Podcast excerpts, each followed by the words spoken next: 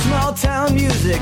This is big town music. He's ahead of his time, you know, but he can't use it. If only he could prove it. Well, tomorrow's just a song away, a song away, a song away. Hey, everybody, welcome to Rock Solid, the comedy podcast for all things music, both new and classic.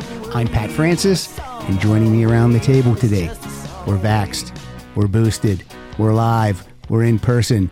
Please welcome one of my best friends from high school. We'll talk about it, Mr. Jim Schultz, and his daughter, who's celebrating her 29th birthday today, Allie Schultz. All right, here we go. Jim, let everyone hear your voice. Hi, everyone. All right, that's Jim. Allie, you say a word. Hey, everybody. All right, Allie, 29, Yes. recently located, relocated to Los Angeles. How's it going so far? It's good. Love the weather. Lives up to the hype. Yeah, weather does live up to the hype. And you came from, Ohio, Columbus, Ohio. and how's that weather? Bad. a lot of the time. Now, if you've been listening to the show for a long time, you have heard Jim on the show before. He was on way back in 2015, episode 209. We did an episode I call Little Johnny Cougar Mellencamp because that's one of Jim's favorite artists. And now, from episode 209, we are, let me see what this episode's going to be. Holy crap. So many episodes. So many episodes. We this one will be episode 647. Yeah, that's unbelievable. Yeah. And, uh, I I would recommend for your new listeners go back through that back catalog. Uh, Pat has some amazing shows back there um, for you to discover. Um, Keep talking. especially- Don't stop. Keep going. Especially the one that I was on. But um, no, I was thinking about that a couple of weeks ago when we talked about uh, me coming back out here uh, to your studio to do this again. Uh, wow, so much has happened since 2015 for for all of us. Um, I was uh, I, I got married. Um, my wife Becky. She's here. She's in the room. She's listening. She's just off mic. Yeah, um, so uh, that's amazing. Um, I changed jobs, so changed careers since I was on the show last. Um, And what year did you and Becky get married? 2016. 2016, and you already have a 29 year old. That's amazing. You guys are really uh, going at it. Good job. Yeah, um, we had to get married. Yeah, Yeah. yeah. So, uh, Jim, I'm going to have you back every f- 438 episodes. That's what we'll do. So, you'll be back on again ep- around episode 974, I think. That'll give me plenty of time to prepare. Now, our topic today, I interrupted you. Are you done? You want to keep talking? Lead on. Because you can just interrupt me. I don't care. I, am not precious yeah, about this. yeah, we're gonna. This is gonna be a thing with us. We I- both we both like to talk a lot, so I think- that'll be good. Slide your mic a little closer to you or lean in. Yeah, how about that? That's good. That's No, I've good. had that That's deep sexy. voice I like love you. it. I love it. Uh, we're talking today about Jackson Brown. yeah, I thought that was interesting when you picked that one, and I'll get into that in a second. Well, you're a fan, so that's why I picked it. Yeah, I, I can set that up whenever you want. But I, I, I thought about it um, as, as I was preparing for this a couple over the last couple of weeks. I'm thinking, you know, we had this global pandemic, and oh, by the way, you know, politics really hasn't been in the news much the last few years. And you pick such a political uh, artist to, for us to showcase here today. So He's political. He's a, an environmentalist. He's uh, uh, compassionate. yeah, He's uh, emotional. I call him the uh, I call him the uh, Los Angeles Springsteen or the West Coast Springsteen. That's what I call him. is that what you call him? That's what I call him. No one else does, but I do. Well, here, here's what I was going to share for your listeners. Some of them who may not even know his catalog. Um, you know, you and I, we grew up together, uh, went to high school. We're talking late 70s, early 80s. Um, and I, I wasn't listening to Jackson Brown, and he had quite a bit of music out by that point. Um, Let me tell let me tell everyone one two three four five yeah he had uh, he had six albums out at that point because in 1980 the first Jackson Brown album I bought was Holdout and it's my favorite Jackson Brown album and it's right there up there right over there this way alley look over here it's signed right there Yeah, yeah, and that's what I had in my notes. I, I, I was thinking about, you know, what am I listening to around that time? I'm listening to John Mellencamp, who we already talked about. Crocus uh, Crocus, Ted Nugent, The Cars, uh, Talking Heads, Hmm. Cheap Trick Sticks, Sticks. Kansas, Yeah. Journey. Um, I remember you playing Hold Out for me. Um, liking a couple of the tracks.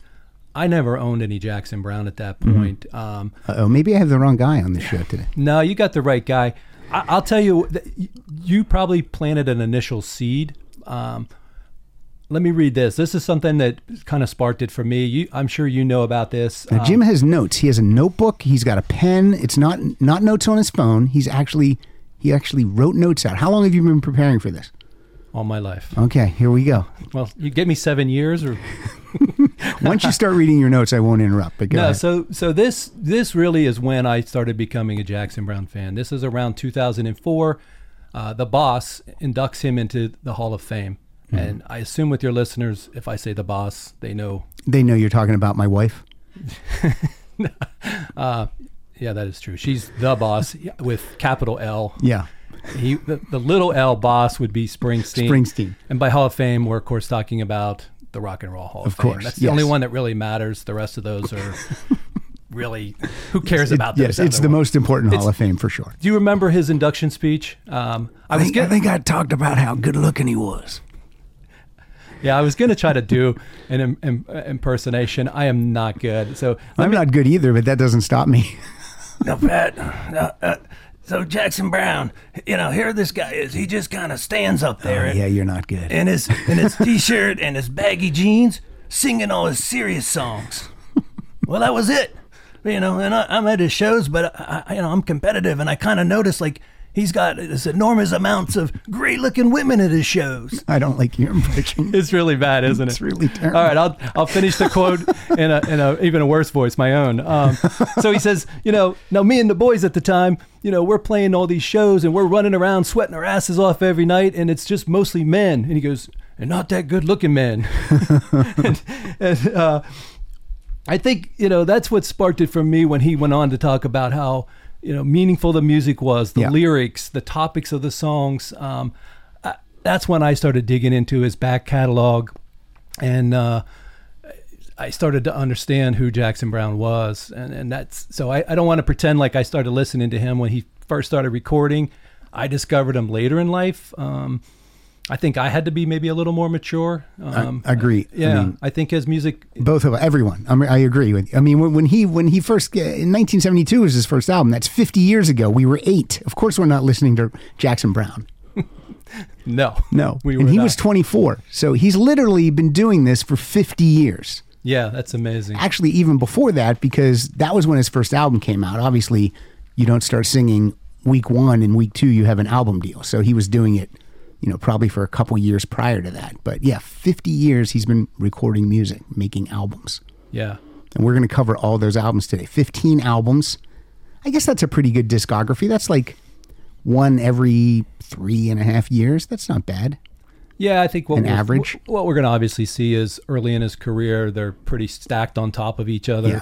and then like a lot of bands that have longevity, they're going to start to spread out later in his career. Yeah. for a lot of reasons. He's doing a lot of benefits. He's doing a lot of other things. Uh, He does a ton of benefits. and he probably doesn't need the money as much. Probably doesn't Yeah. because, uh, well, we'll talk about that too. Um, David Geffen, who was his manager originally, at one point in Jackson's career, David Geffen bought all of his masters back from the label and gave them to Jackson as a present. That's pretty great. That's incredible. So that's where the money is. That's incredible. I wish David Geffen was my friend. Do you have masters? Well, no. Uh, how many times have you seen Jackson Brown in concert? Um, we'll, we'll talk about that as we get to the back half of that catalog. All right. But the simple answer is one time. You've only seen him one time. One time. Yeah. I thought you've seen him more than that. No, just one time, and uh, we'll talk about that later on when we get Okay. to, when we get to that record. Um, Okay. I'm excited about because, Like I said, I I really jumped into his catalog around early 2000s. Yeah. Uh, my wife Becky likes his music. She used to play a lot of it for me, still does. Um, and so then I started building this desire to see him, and you know s- others of that era that I've dug into Right. also. Your bucket list Uh, people. my bucket list people that are aging and they're only going to tour so much longer. Um, They might die. just as an example, uh, just a couple of years ago, we saw the Rolling Stones. That was my first and only Rolling Stones concert. So, yeah, Yeah, you got to see these people. I tell people all the time if you if you want to see Paul McCartney, you better go Yeah. You want, anyone you want to see that's uh, a legacy artist is how we'll say it positively. What are you waiting for? Yeah, and I think you have to not go with this expectation that they're still 20. And, Right, and right, They yeah, have, yeah. And they bring that same energy, that same voice. Um, they certainly are well honed musicians, Mm-hmm. um, and they're good showmen, et cetera, et cetera. It, it's just a different concert than you would have seen Yeah. at different, you know, like you said, he has a 50 year career. And if you hit stops all along the way, that's going to be a different concert. and I uh, I just saw Elton John for the first time probably four years ago. Ne- had never seen him, and you know, great set list and everything. The band was great, but he doesn't sound like Elton John sounds anymore. He you know he can't hit those high notes. You know, in Crocodile Rock and songs like that. But I'm still happy I saw him because he says this is his last tour. So Well, they always say that. now, I also saw Billy Joel about four years ago. That was my fourth time seeing him, and he kills it still. Yeah. Amazing. Yeah, we have some good friends that just saw him recently and just said it was an incredible show. But the thing is, they're both stuck behind that piano. Yeah. You know, they're the front men, but they're stuck behind that piano. But for some reason, Billy Joel was able to, I don't know, rise above the piano and like really rock. Like Elton, Just kind of lays back I, behind it. yeah, I just don't know how to explain it. Like Billy Joel really engages you, and you really feel like he's, you know, rocking behind that piano. And he's, uh, I think he talks more to the crowd too. Elton basically would just say thank you after the songs and wave. Did he pop up like Freddie Mercury with the half mic stand and Uh, Billy Joel, yeah, and like, uh, I think, I think maybe on Big Shot or a couple songs he would step out in front a little bit. yeah. Yeah, so that's cool. All right, Jackson Brown discography. Now, Allie, twenty nine year old girl, you you you're not into Jackson Brown, right? Not actively, but I do like a couple of his songs. All right, good, good, good. I hopefully we'll play some that you like. It's one album. I think it's Running on Empty is the album. It's That's a good album. Yeah. it's a great album. Probably because of Dad. Yeah. All right, Yeah, I would say for anybody that's probably a great place to start. it's a good place to start and then work backwards. And it's a rarity of an album too because it's a live album, but all the songs are original songs. So that's why we're covering it as part of the studio discography, right? Wait, you said it was because it was your show, your rules. I didn't know it was that. Okay, whatever. All right, 1972, going way back. We're eight years old. We don't know who Jackson Brown is. We don't care who Jackson Brown is. We don't even, we're not even listening to music at eight, right? Whatever's on the radio. Did your parents listen to music at the house? Uh, my dad did. He li- he liked bluegrass, so All right. he was like Emmylou Harris. That's um, good.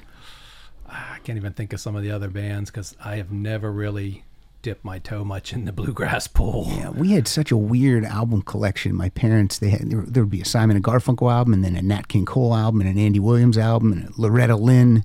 Yeah, and and we both had older siblings, and I remember my older sister starting to buy some uh, like Steve Miller Band, Fleetwood Mac, things like that that she would sneak onto the turntable when my dad wasn't home. Um, Otherwise, when he was home, he controlled social media of the day. he decided if the record player was on because we only had you, you remember my house a small ranch, Yeah. one family room. Um, so if, if we were listening to music, you couldn't watch TV because that's where the one TV was, um, and that's also where the phone was, the one phone. So he, my dad, controlled all that He social was, all, media he, was, of our he was day. in charge. He decided how long you're on the phone, when you're on the phone, if the record player was playing, if the TV was on, what TV show was on. Uh, a lot of, Oh God. lot of all in the family. Got to get, get get out of the house. Get out Oh. yeah, of the house. yeah, yeah. And my brother, he was Neil Diamond, twenty four seven. He had the first Boston album. Jethro Tull. I remember your brother liking him. He had the Too Old to Rock and Roll, Too Young to Die album, but he only listened to the one song. like my brother was like, "Oh, I like this song, so I'll buy the whole album, but I won't give the rest of the album a chance."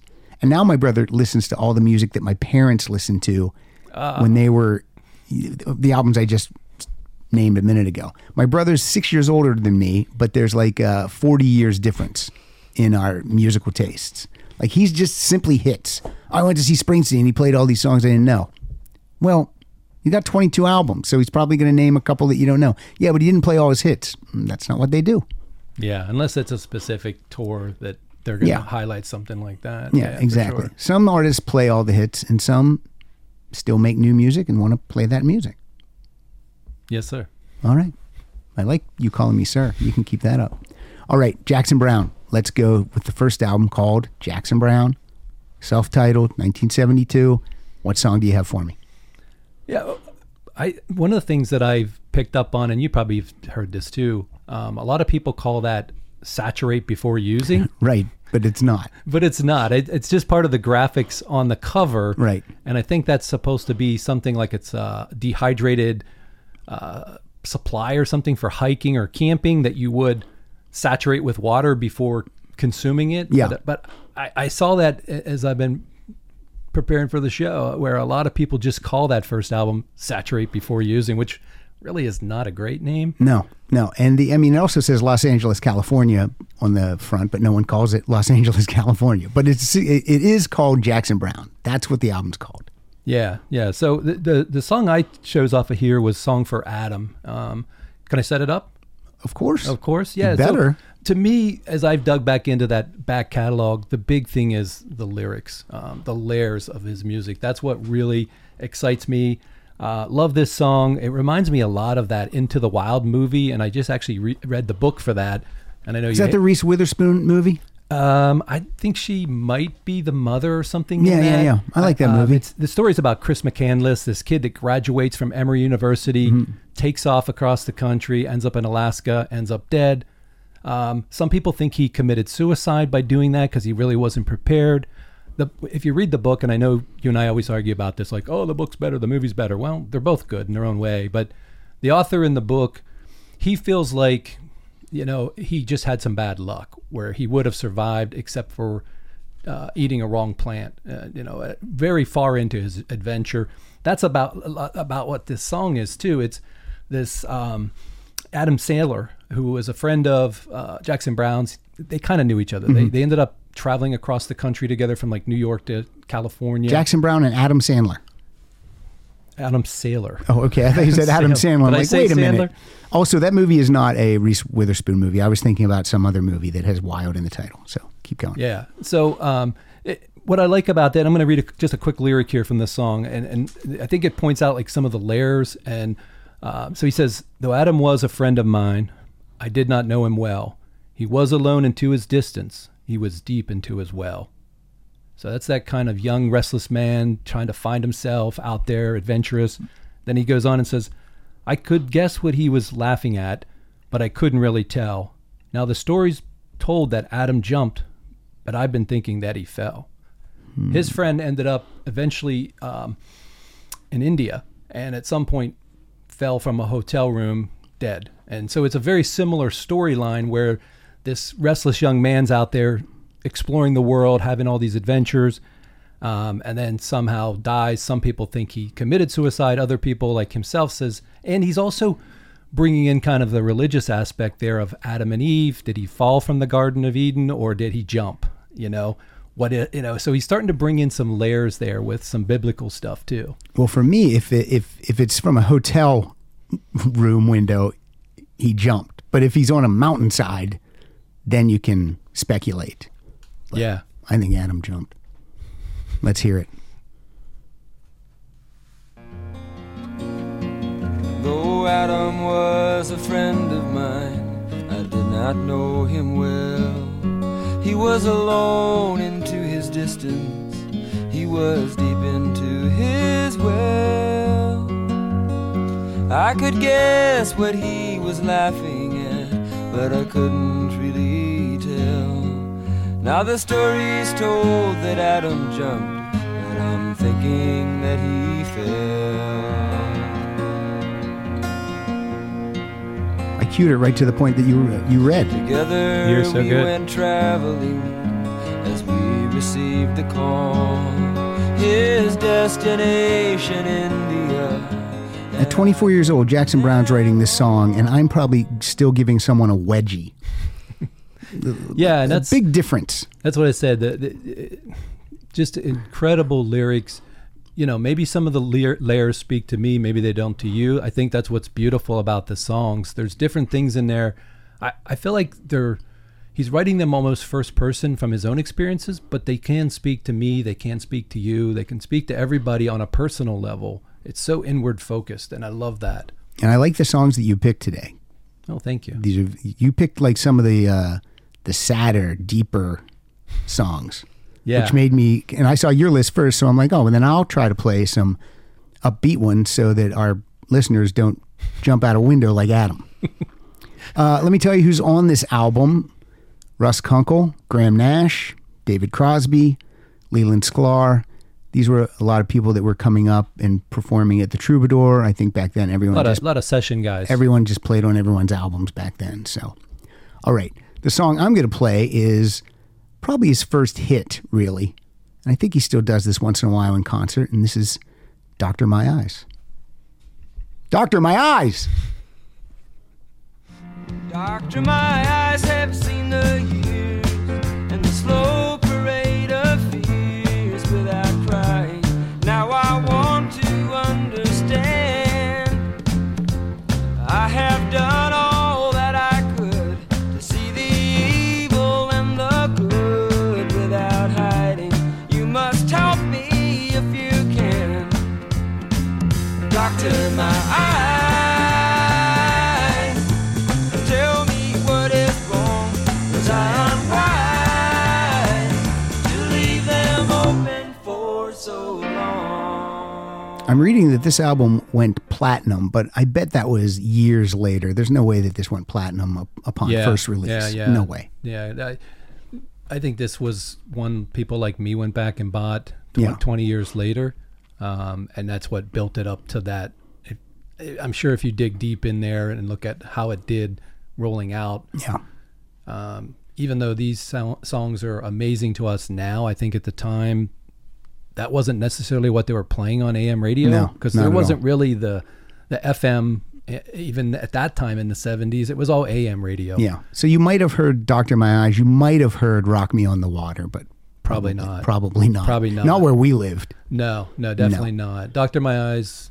That's that would probably have been the go-to. 45. Again, I think you, I think you say, "Doctor, my eyes," like something happened to he's he's blinded. He goes to the doctor. I think if you dig into the lyrics, it's actually a song about Native Americans. Um, and some, Mm, I some- think it's about uh, Lasix. yeah, probably. I'm pretty Yeah. sure. Yeah. All right, moving on. Following year, 1973, the album is called "For Every Man," and he steps behind the console to produce the album himself. Because why not? You make more money that way. Yeah, I think that's probably part of it. Um, you know, you control your destiny a little bit. I'm sure money was tight and it recording very expensive when you're that young. And uh, his album wasn't platinum when it first came out. No. Also, he wrote every song on his debut album.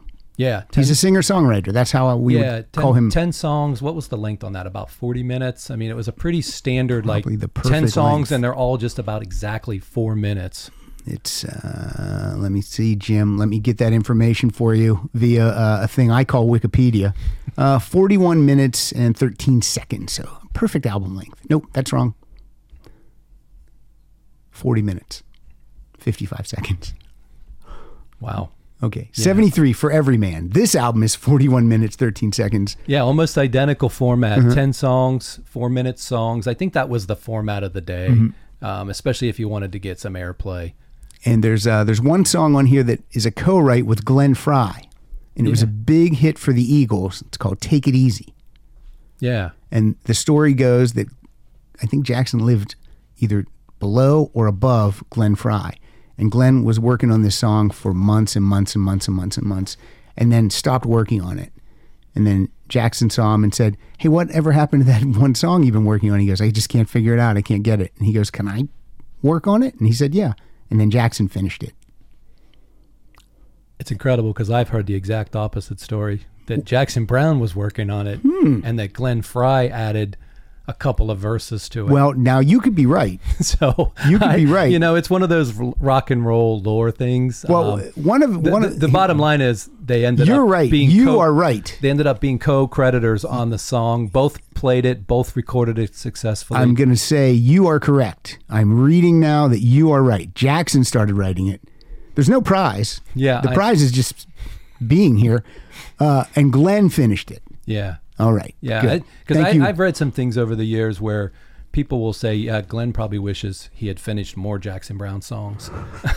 Not that the Eagles didn't have a great catalog themselves, but Glenn Fry solo um, but Gl- catalog but sucks. Glenn Fry's uh, it's more the Don Henley contribution, I think, Yes. to some of the great Eagles hits than Yeah. the, than the Glenn Fry. R- Yeah, rock in peace, Glenn. But your solo material, He might he might have had one good uh, hook or something that he put in to take it easy. yeah, and that was it. All right, Yeah. Yeah, what's I- your first track on this album?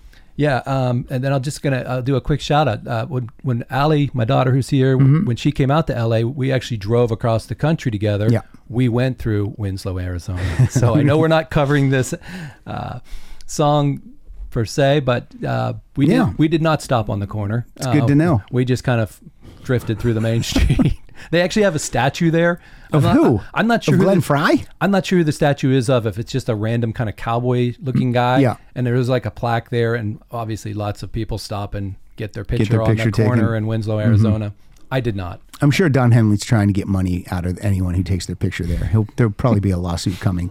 That guy's kind of a dick. Okay, Okay. What do you so- got for us? So uh, for, from this album, I picked uh, Our Lady of the Well. Going to read a couple other quick lyrics here for you guys. now Uh, because what if I what if every time you read the lyric, that's where I have it queued up to? it'll be amazing? I- Why don't you let me play it first, and that way, if it covers the lyric, then we're good. You can say that's the lyric I had, and then if it doesn't, say I'd like to add this. Let's do it.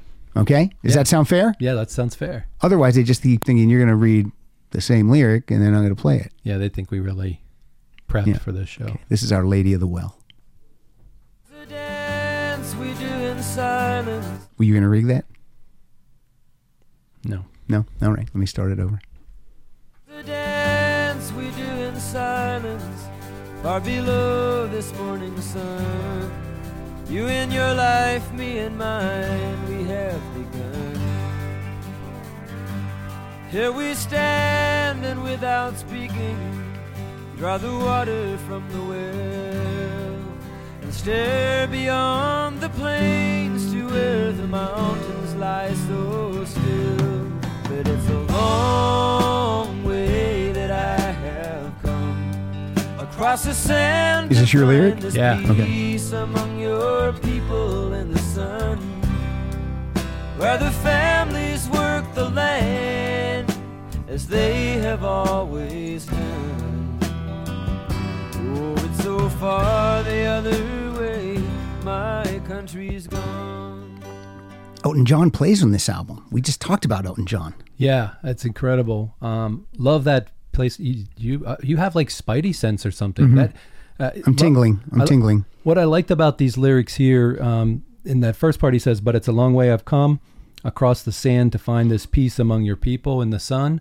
He's talking about some of the mission work he's doing. He's going to places like Africa, wherever he's actually not just talking about it; he's out there doing it. Yeah. Um, he says, "Where the fam, where the families work the land as they have always done. Oh, it's so far the way my country's gone."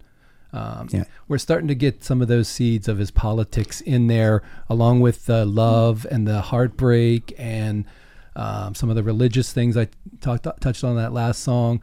These are just he's just very sneaking a little bit of politics in there. If you're Jackson Brown and you've been writing about this stuff for 48, 50 years, you, you just must be ready to join Adam because, I mean, nothing seems to ever change. It must be very frustrating Yeah. when you write these type of songs and you're like, well, things are going to change. And then Yeah, I've got a great quote. They I'm gonna don't. I'm gonna hit on in a little while um, that it speaks to that that he just recently did. Okay. Um, and he pulls out all the stops with the guests on this album. We got David Crosby, Bonnie Raitt, Glenn Fry, Don Henley, Russ Kunkel, Jim Keltner on drums, Leland Sklar, Joni Mitchell, Elton John, David Page. It's crazy.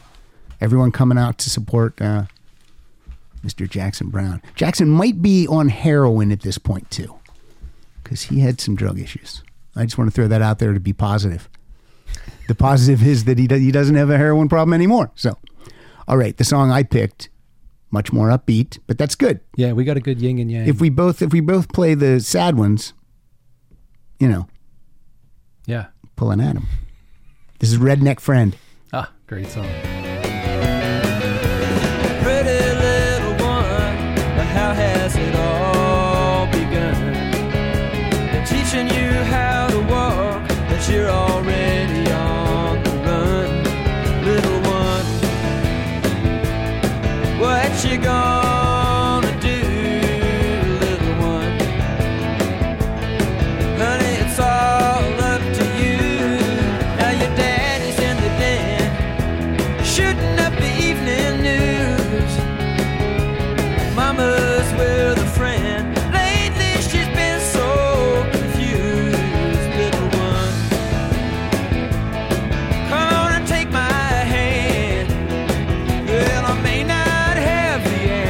get to the chorus. I feel like I've been playing more of my song than I have of your songs. That's not fair. I'll change that. All right, that's Redneck Friend. Great song. Yeah, great song. Um, I think that's one that's been covered by uh, the likes of like a Bonnie Raitt or some of them. Yeah. And, Everyone Um, and would, obviously they crisscross paths a lot Yeah. in their careers. Um, For sure. and He's got a rock and roll Hall of Fame lineup on some of these early records. Yeah, he really does. It's true. That's true. I'm glad you pointed that out. It's it's the number one Hall of Fame too, as we've said earlier. One of the things I read recently, uh, which I thought was kind of interesting, he talked about David Crosby and how they did co-write some things together, played on some stuff together, but then he said, like most of his collaborators, we're not lo- we're no longer speaking, and he's like, and he said, I'll just leave it at that. Yeah. So I don't know what happened with him. Maybe uh, I don't know. I can't even guess uh, what drew them apart after they were successful together. You're He talking hasn't- about Crosby, Stills, Nash and Young. well, d- just David Crosby in general. Like Jackson's like, yeah, I haven't collaborated with him in a decade. Like I just, I no longer even speak to him. Like they don't even like text or I think anything. they. I think everyone tolerated David Crosby for a long, long time, and then when when you get older, you're like, I don't have time for this anymore. And now I think David Crosby is better now, and apologetic, and would like to be forgiven, but I don't feel like these people are ready to forgive him yet. So yeah, I don't know what the. I'm sure there's great stories there, but Mm-hmm. anyway, Now I want to check in with Ali and Becky because I want to let them know that this is not a hostage situation. Like they do not have to stay here. They're not, you know, if they're not enjoying themselves and my shenanigans and you reading lyrics, they um, I promise I only have a couple more. it's fine. You can. I like that you have notes, but I just want to say it's never a hostage situation. Jim, you can't leave, but they can at any time. How are you doing, Becky? Becky gives me the thumbs up. Ali, I'm good. you would like yeah. a shot of tequila? Uh, it's only noon. I think I'll wait All a right, little bit. cool. Yeah. Because I could, I can reach behind the curtain and pull alcohol out at any time. Let me see what I got. Hold on, I'm going behind the curtain. Oh, there we go, rum. Oh, you really do have it back there. Do a shot of rum. Okay, the rum is out in case we want to do it. All right, let's move on to 1974, "Late for the Sky." Would you agree that this is the first classic Jackson Brown album? yeah, I think. Um, what if you said no? I don't No, agree with that at all. No, for sure. Uh, y- y- you know, it's interesting. And again, when you when you dig into this catalog and you read the stuff that's going on, it was really his "Go for Broke" album. I know Yeah. you. I know you mentioned. I don't. You didn't say what the last album has sold. It's probably. It, it said a mil. It's also said a it's million also platinum, but I think that happened later on. for bo- after the fact. what my understanding's always been is um, early on, you know, he's he- he's getting a couple hits, but it's expensive. He's Mm-hmm. not really making a lot of money. This was kind of the album that was done very hurriedly. Uh, they recorded it in a short amount of time, Six weeks, um, and it was on a tight budget. fifty grand. Yeah. What's interesting is I, I think he kind of doubles down on everything. You know, it's like even more sorrowful, it's even more political. Um, the musicians are even better. Um, the songs are a little longer. Like he kind of went for broke on this album. Only eight songs, not ten. It sounds like a song title "Going for Broke" or something, but I I'm think he, sure it is. I think he went all in on this one. Like, hey, if this doesn't work, I guess I start another band and st- try something else. Like, Yep. Um, and obviously, yeah, it's um, a huge success album. for We got him. J.D. Souther, we got Don Henley, we got Dan Fogelberg. So good people. Yeah, and to to think that, and, and I will it's probably not fair to say they slapped this together in six weeks, like. I, you know, and I don't know. Maybe if you had six months, it wouldn't be any better because the, the the songs are great, the musicians are great, Yeah. And it was just a matter of laying down the tracks. They they clearly at that time weren't doing the stuff we do today with all the overdubs, Pro and- Tools and yeah, a lot of it- Auto-tune. A lot of it was just doing it over and over and over and trying to get a good catch up Yeah. in the studio time that you had. So amazing. Yeah. six weeks is, is a gift. I've been trying to edit a documentary together for four years. Please, I'm going to go join Adam. Okay, that'll be my runner for the day. The join Adam joke. Uh, always fun to joke about suicide. Yeah. So Okay. um, off of this one, I I went with Before the Deluge. Um, love this one. It's a classic. It closes out the album. Yeah, it- what's what I love about it is it kind of sounds like a churchy gospel type Mm-hmm. hymn, like you would hear. eh, Oh, there's the bell, folks. We're off. Um, uh, no, it's just it, he uses this music that just sounds so churchy, but then it's such a political song where he's talking about um, you know everything bad that's going to happen because we're destroying the earth. Yeah. I mean, so when the lyrics don't sound offensive and in your face, but and the music sounds like you're. I, I just think it's just a The message is definitely there. yeah. Do you still go to church? Um, not so much Good to know. anymore. Just say no. Not so much. You either go or you don't. yeah, it'd be a no right now. Ali, what about you? You you drop down in California, you go into church, you're uh, praying to the Lord. No, I would say we're all lapsed at Okay, this point. well, I'm with Yeah. you. I'm, I'm right with you. I uh, I hate organized religion more than I hate the movie Coda. Okay, here we go. This is before the deluge. Mm. Is it deluge? How do you say it? I think it's debated, isn't it? Deluge, I think you get to pick. deluge. Some of them were dreamers. Some of them were fools who were making plans and thinking of the future. With the energy of the innocent, they were gathering the tools they would need to make their journey back to nature. While the sand slipped through the opening, and their hands reached for the golden ring. With their hearts, they turned to each other's hearts for refuge. In the troubled years that came before the deluge. All right, there. I played more of your song for a change. yeah, yeah. Another great place to drop it in too. Yeah. Um, yeah, it's like I said. It, it you know if you put different music to this, it could sound like a very angry song. I think, Mm-hmm. but just he just has it so inviting with the music that backs it. Like if Metallica did it, maybe it'd be angry. It would be very angry, and and it would be the same lyrics, and I think it would feel different where you would feel somebody was in your face Mm-hmm. with the message versus just saying, "Think about this." Right. And I think that's what I see in his early records with his ideals and how he's espousing them. He's he's not in my face. He's just inviting me to say, "Have you ever thought about it this way?" Right. Yeah. And we'll talk about later on how that's not the case. He's making you think. Yeah. Uh, I also want to uh, put a warning out there for people. Uh, I could possibly cry during this episode. There's some songs that coming up that I've cried on this show before with songs. Songs will make me cry just like that. So there could be one. There could be some coming up that might make me cry. So be warned. You, Allie, get ready with the tissues. All right, so my song off late for the sky again. I picked up not yet. I'm good. I'm I'm okay right now, Becky. I'm okay. Becky's pointing at the tissue box. Uh, I picked out another upbeat one. This one comes right before the song you picked on the album. This is Walking Slow. Slow down the avenue through my old neighborhood. I don't know why I'm happy. I got no reason to feel this good. Maybe it's because I'm all alone. What instrument is that? Got no place to go. And everywhere I It sounds like that fart noise you make when you put your hand on your mouth. mouth. Sounds like something would be in a Sesame Street song. I got a thing or two to say before I walk on by. I'm feeling good. Maybe David Crosby had If gas. I die, farther along, I'm trusting everyone to carry Oh, you know what? It's a jug. Fritz Richmond plays jug on Walking Slow, so that's got to be a jug, right? I'm probably never going to play on a rock album, but if I did, I would probably play, the- Jug. You got to play the I would jug. probably play Jug. Got to play the jug. It sounds like your dad might have liked a jug band, some jug band music.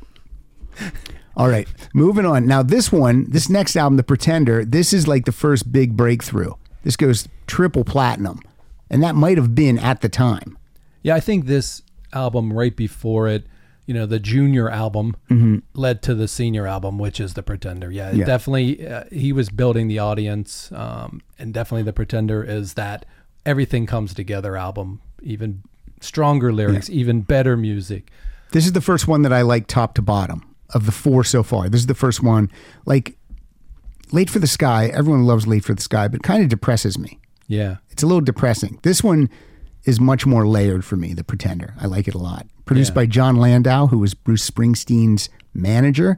And there's so many people on this David Lindley, Leland Sklar, Russ Kunkel, Roy Bittan from the E Street Band, Lowell George, John Hall, uh, Jeff Beccaro, Waddy Wachtel, I mean, uh, then Henley, J.D. Souther, David Crosby, Graham Nash, all doing harmony vocals. So this is stacked. Yeah. And again, just eight songs. And what do you got for us? Yeah, I love that you pointed out David Lindley. Um, I, I think of him as like his Tom Brady. I think when I look through his Mm-hmm. catalog, his name is on what I would consider his best albums. Yeah. Um, I picked Your Bright Baby Blues. Um, if you could drop it in around, I want my baby back, baby. No, that's not it. That's not it. That's a different song. it's the same lyrics with a different beat. All right. Yeah. Um, Your bright baby blues. yeah, drop it in around a minute 30 if you Oh, can. now you tell me. Hold on a You second. can't always guess. You wouldn't have guessed that. A minute 30 is what you're saying? Yeah, I just want to pick up some of the backing vocals that David Lindley's doing on this one. I think it just really, I love the. queuing he's it got up. that more falsetto type voice, and it just works so well with what Jackson Brown is singing. I agree with you. And I'm dropping in right at 130 because hope I'm on my iTunes, I can open up the file, I can go to options, and then I can type in one colon three zero, and that'll be right at 130. So let's see what happens. I think most people have bought into iTunes by now. You don't have to sell us on it. I'm just telling the people uh, something tricky I know how to do. Okay, here we go. Let's see if we got it. Maybe if you can see me Is this a spot? out across this wilderness, I think it is. there's just one thing I was hoping you might guess. Maybe you can free me, all in the power of your sweet tenderness. Yeah. Love that. I love that. And I can see it in your eyes. You just have that higher pitched voice Mm-hmm. kind of echoing the lyrics, and it just is so good. Yeah, and he's he's not always in the touring band. Sometimes he goes out with Jackson, and sometimes he doesn't. Well, he goes, if you go on David Lindley's site, he's played with everybody. Everybody. he's on everybody's best record. I mean, he's just and he plays like I think ten different instruments himself. Maybe I should interview him. He would be awesome. He would be Probably awesome. has some stories. Bookmark his site, davidlindley.com. He's just got an incredible catalog of what he's done with other musicians, and he's got his own stuff, obviously, that's really interesting too. I'll head over there. I'll get him. I'm gonna get him. What if I can't get him? I'll try to get You him. can get him. It's always the people I think I can get him. Like that's a definite, and then they're like, no. And then someone I don't think I can get at all. Oh, sure, he'll do it. You- He'll probably say, if Crosby does the show, I'll do the show. I like every song in this album, by the way, top to bottom. yeah, again. th- yeah. This is one you could drop the needle in anywhere, and you're not gonna hate it. And I'm gonna go with the title track, which closes the album, Yeah, and it's uh, it's the Pretender. I wanna know what became of the changes we waited for love to bring. Were they only the fitful dreams of some greater awakening? I've been aware of the time going by. They say in the end, it's the wink of an eye. When the morning light comes streaming in, you'll get up and do it again. Amen. I think it's the best produced album of the of the first four too. That just sounded so good to me in the headphones. Yeah, I think everything just reaches a crescendo. Yeah. Really, I mean, you start to hear more piano. Um, I found a fun fact. I know you love fun facts. Oh, I love fun facts, Jim. Do you got a fun fact for me? I, I, this is from a website called TVOverMind.com, Okay. and "The Pretender" was listed as the best number one song for use of a Jackson Brown song in a movie. Do you know what movie? Encanto, Mr. Holland's Opus. Mr. Holland's Opus. I Yes. don't even know if I've seen Mr. Holland's Opus. I don't know that I have. I think it's Yeah. a Rich, Richard Dreyfuss. Richard Dreyfuss. Yeah. Here's the top five. It was The Pretender, Somebody's Baby was number two from Goodwill Hunting, which I think is a cover version of it. Okay. We'd have yeah. to look that up. These Days from Invincible. All right. That was that movie about the football punter, bartender guy, I think. Okay. Uh, Birds of St. Mark from Rain Over Me. That was an Adam Sandler movie. All right. I don't think oh, I've him- seen it. Adam Sandler and uh, Jackson Brown are good friends. They travel across the country together once. Running on Empty from Forrest Gump was number five. All right. I do remember that scene. anything you think should be on that list. Jackson Brown in a movie. Again, this is a list from 2019. So like I- like Tender Bar, which we just saw maybe a year ago, had a lot of Jackson Brown in it. I wish I had a fun facts theme song that I could have played right before that. It would have been like, "Here's fun facts" or something like that. Some music. Here's the only one I came up with: Taxi Driver. Jackson Brown song was in Taxi Driver. Opening scene, "Late for the Sky" from Ah. the last album is when he's walking the streets of New York, Mm-hmm. a young De Niro. He's like, you, you've seen the movie. I've only seen it once. Do you like it? I mean, I liked it when I saw it, but it's not a movie that I would purchase and own or that I would ever need to see again. I heard people talking about it for years. Are you talking to me? yes. Okay. Not you. You weren't talking about it for years, but lots of people No. were talking about Are you it. talking to me? and I finally saw it just a few. Sounds like you're talking to me. I just saw it a couple years ago. nice De Niro. Uh, I'll do Bruce again if I have to. No, please. So, you saw it a couple years ago. I just saw.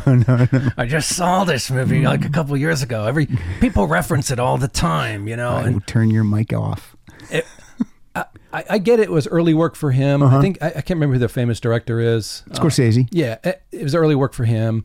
Um, uh, Jodie Foster's in it, maybe. Jodie Foster, Yeah, Harvey it's just- Keitel, it- it's just so Sybil un- Shepherd. It's just so uneven. Like they they're kind of building up the characters, then all of a sudden he's just like shooting everybody. like it just got it just goes from like nothing to all this extreme violence very quickly. Yeah, Oh I just yeah, I don't know. I yeah, don't like it it. didn't work for me. Anyway, Let's move on to the most popular Jackson Brown album, selling seven million copies. The aforementioned "Running on Empty," again, all new tracks, but recorded live, which Yeah. is which is a ballsy move. I can't imagine that the record label was enjoying this. They're- Yeah, but you know, if you think about it, when we were growing up, live albums were great. A lot of bands were doing live albums. Trick at Budokan. Frampton comes alive. Strangers in the Night, UFO. Do I 24 need to name more? 2014 I Rolling can't. Mm-hmm. Rolling Stone edition, top 10 live albums from the 70s. You've renamed, would you say, Cheap Trick Budokan? Mm-hmm. They had that at number six. Frampton comes alive. Number eight, I got to keep going. yeah, you got 10. Is Thin Lizzy live and dangerous on there? No, I think it should be, but it's Is, not. is UFO on there? no. What? You're, I, I'm going to read the list in a second. You know all of these. You have all of these. Please don't tell me Aerosmith live bootlegs on there. That's a terrible album. No, I don't think that came out in the 70s. Uh, Barry Manilow live. No, rock bands. Barry Manilow live. think like Oh oh oh oh. Okay. Live Bullet. Bob Seger and the Silver Bullet Band. Live number Bullet. one. Yes. Okay. Cool. I don't think of that as number one. Yeah. I know. I you know me neither. But what are you gonna do? Okay. Read them to me. Go from number ten. Ten was Wings. Wings. Wings Over America. All right. How about you name the band? I'll name the album. That'll be fun. Uh, number nine was The Who. Live at Leeds. Yeah. It's signed right there. Look, I got it I right know there. you have a It's sign signed right in front of me. Do you think that's a great Who album? I do. Not. I'm not I do really not. that big of a fan. Uh, number eight was Frampton. Number seven was Kiss. Alive. Yeah, I know you'd like that. Um, and that's all six- recorded in the studio with some audience played over it. We're gonna talk about that in a second. Six was Cheap Trick. I know we love that album. Yeah. Budokan. Five was Zeppelin. In through the outdoor? Song remains the same. Not yeah, not in through the outdoor, Pat. I have a pod. I have a music. Four was podcast. Rush. Got that wrong. Uh, okay, which one? Exit stage left. All the world's a stage. All right. Uh, three was Deep Purple. Made in Japan. I don't have it. Never listened no, to it. I, Hmm. I no, Two was Allman Brothers live at Fillmore East. not my thing. Yeah. I- Jackson Brown running on empty doesn't make the top It's 10. not there at all. I, I'm wondering if because not all of this is reco- recorded in front of a live audience, Yeah, There's a few Because- that are recorded in like a Holiday Inn and stuff he recorded like Mm-hmm. like, several of them in hotel rooms, several of them backstage, and I think at least one on the bus, on the tour bus. that. yeah. And it is that quintessential life on the road of a touring musician album. But I think maybe purists don't think of this as a live album. Yeah, maybe it discounts it from being. Uh, You would- I don't like that list at all, though. That you read. I knew you wouldn't. That's That's, a why. That's sucky why list. I brought it because I knew it put you in a foul mood. I knew it. I really don't like it because I made a mistake with that Led Zeppelin album. That uh, that's gonna cost me some street cred with the people. I know you like Rolling Stone. You don't always agree with their stuff. There's not a, there's yeah there's no Rolling Stone album that's there. Did they have a? It has to be a live album. Love You Live, Was that out in the seventies? sure. I think we could look that up. That might. It was, it was, it definitely was. All right, here we go. Running on empty. What do you got for me? Um, I picked "Love Needs a Heart." I picked, this is probably another slower ballady one. That's okay. Yeah, we'll, we'll You're- pick it up, folks. I promise. You're romantic. Maybe the hardest thing I've ever was to walk away from you. Leaving behind the life that we'd begun, I split myself in two. Proud and alone, cold as a stone, rolling down that hill into the night. I can see the surprise and the hurt in your eyes. They're behind each flashing city light. Love needs a heart, and I need to find. If love needs a heart like mine. How great is it listening to music in the headphones? It's amazing, right? Sounds great, right? Do we need to do a plug for these headphones? No, we don't need to. I did that years ago. I don't need to Okay. plug the free headphones. Yeah, anymore. that does sound amazing. You can really pick up i- if that's one he recorded in a hotel room or something. It sounds amazing. Yeah, it's because I pretty know some great. of the tracks on this album were. Uh, that's incredible. Yeah, I agree. Yeah, you you think you'd hear like the guy next door banging on the wall or something like "Keep it down, keep it down." Maybe they rented like a whole the whole floor of the Holiday Inn. Becky, you're paying attention to me over here. I, I'm I'm an engineer. You see, I'm fading things up. I'm fading it down, keeping everything uh, moving. Allie, did you take a look over here? It's very important over here. This is the this is the uh, what do you call it? The uh, c- control center. Yeah, command center is what I call it. Recording there. It's, it's a two computer uh, process. All right. I've impressed the ladies in the room. Now time to move on. BP added more than $70 billion to the U.S. economy in 2022. Investments like acquiring America's largest biogas producer, Archaea Energy, and starting up new infrastructure in the Gulf of Mexico. It's and, not or. See what doing both means for energy nationwide at bp.com slash investing in America. I'm going to play the song "You Love the Thunder." Ah, yeah, really good. I could play any song in here because this the whole album's great. Yeah, he still does something off of this album. I think almost at every All the show. time. Yeah, The loadout, stay, title track, many things. This is "You Love the Thunder."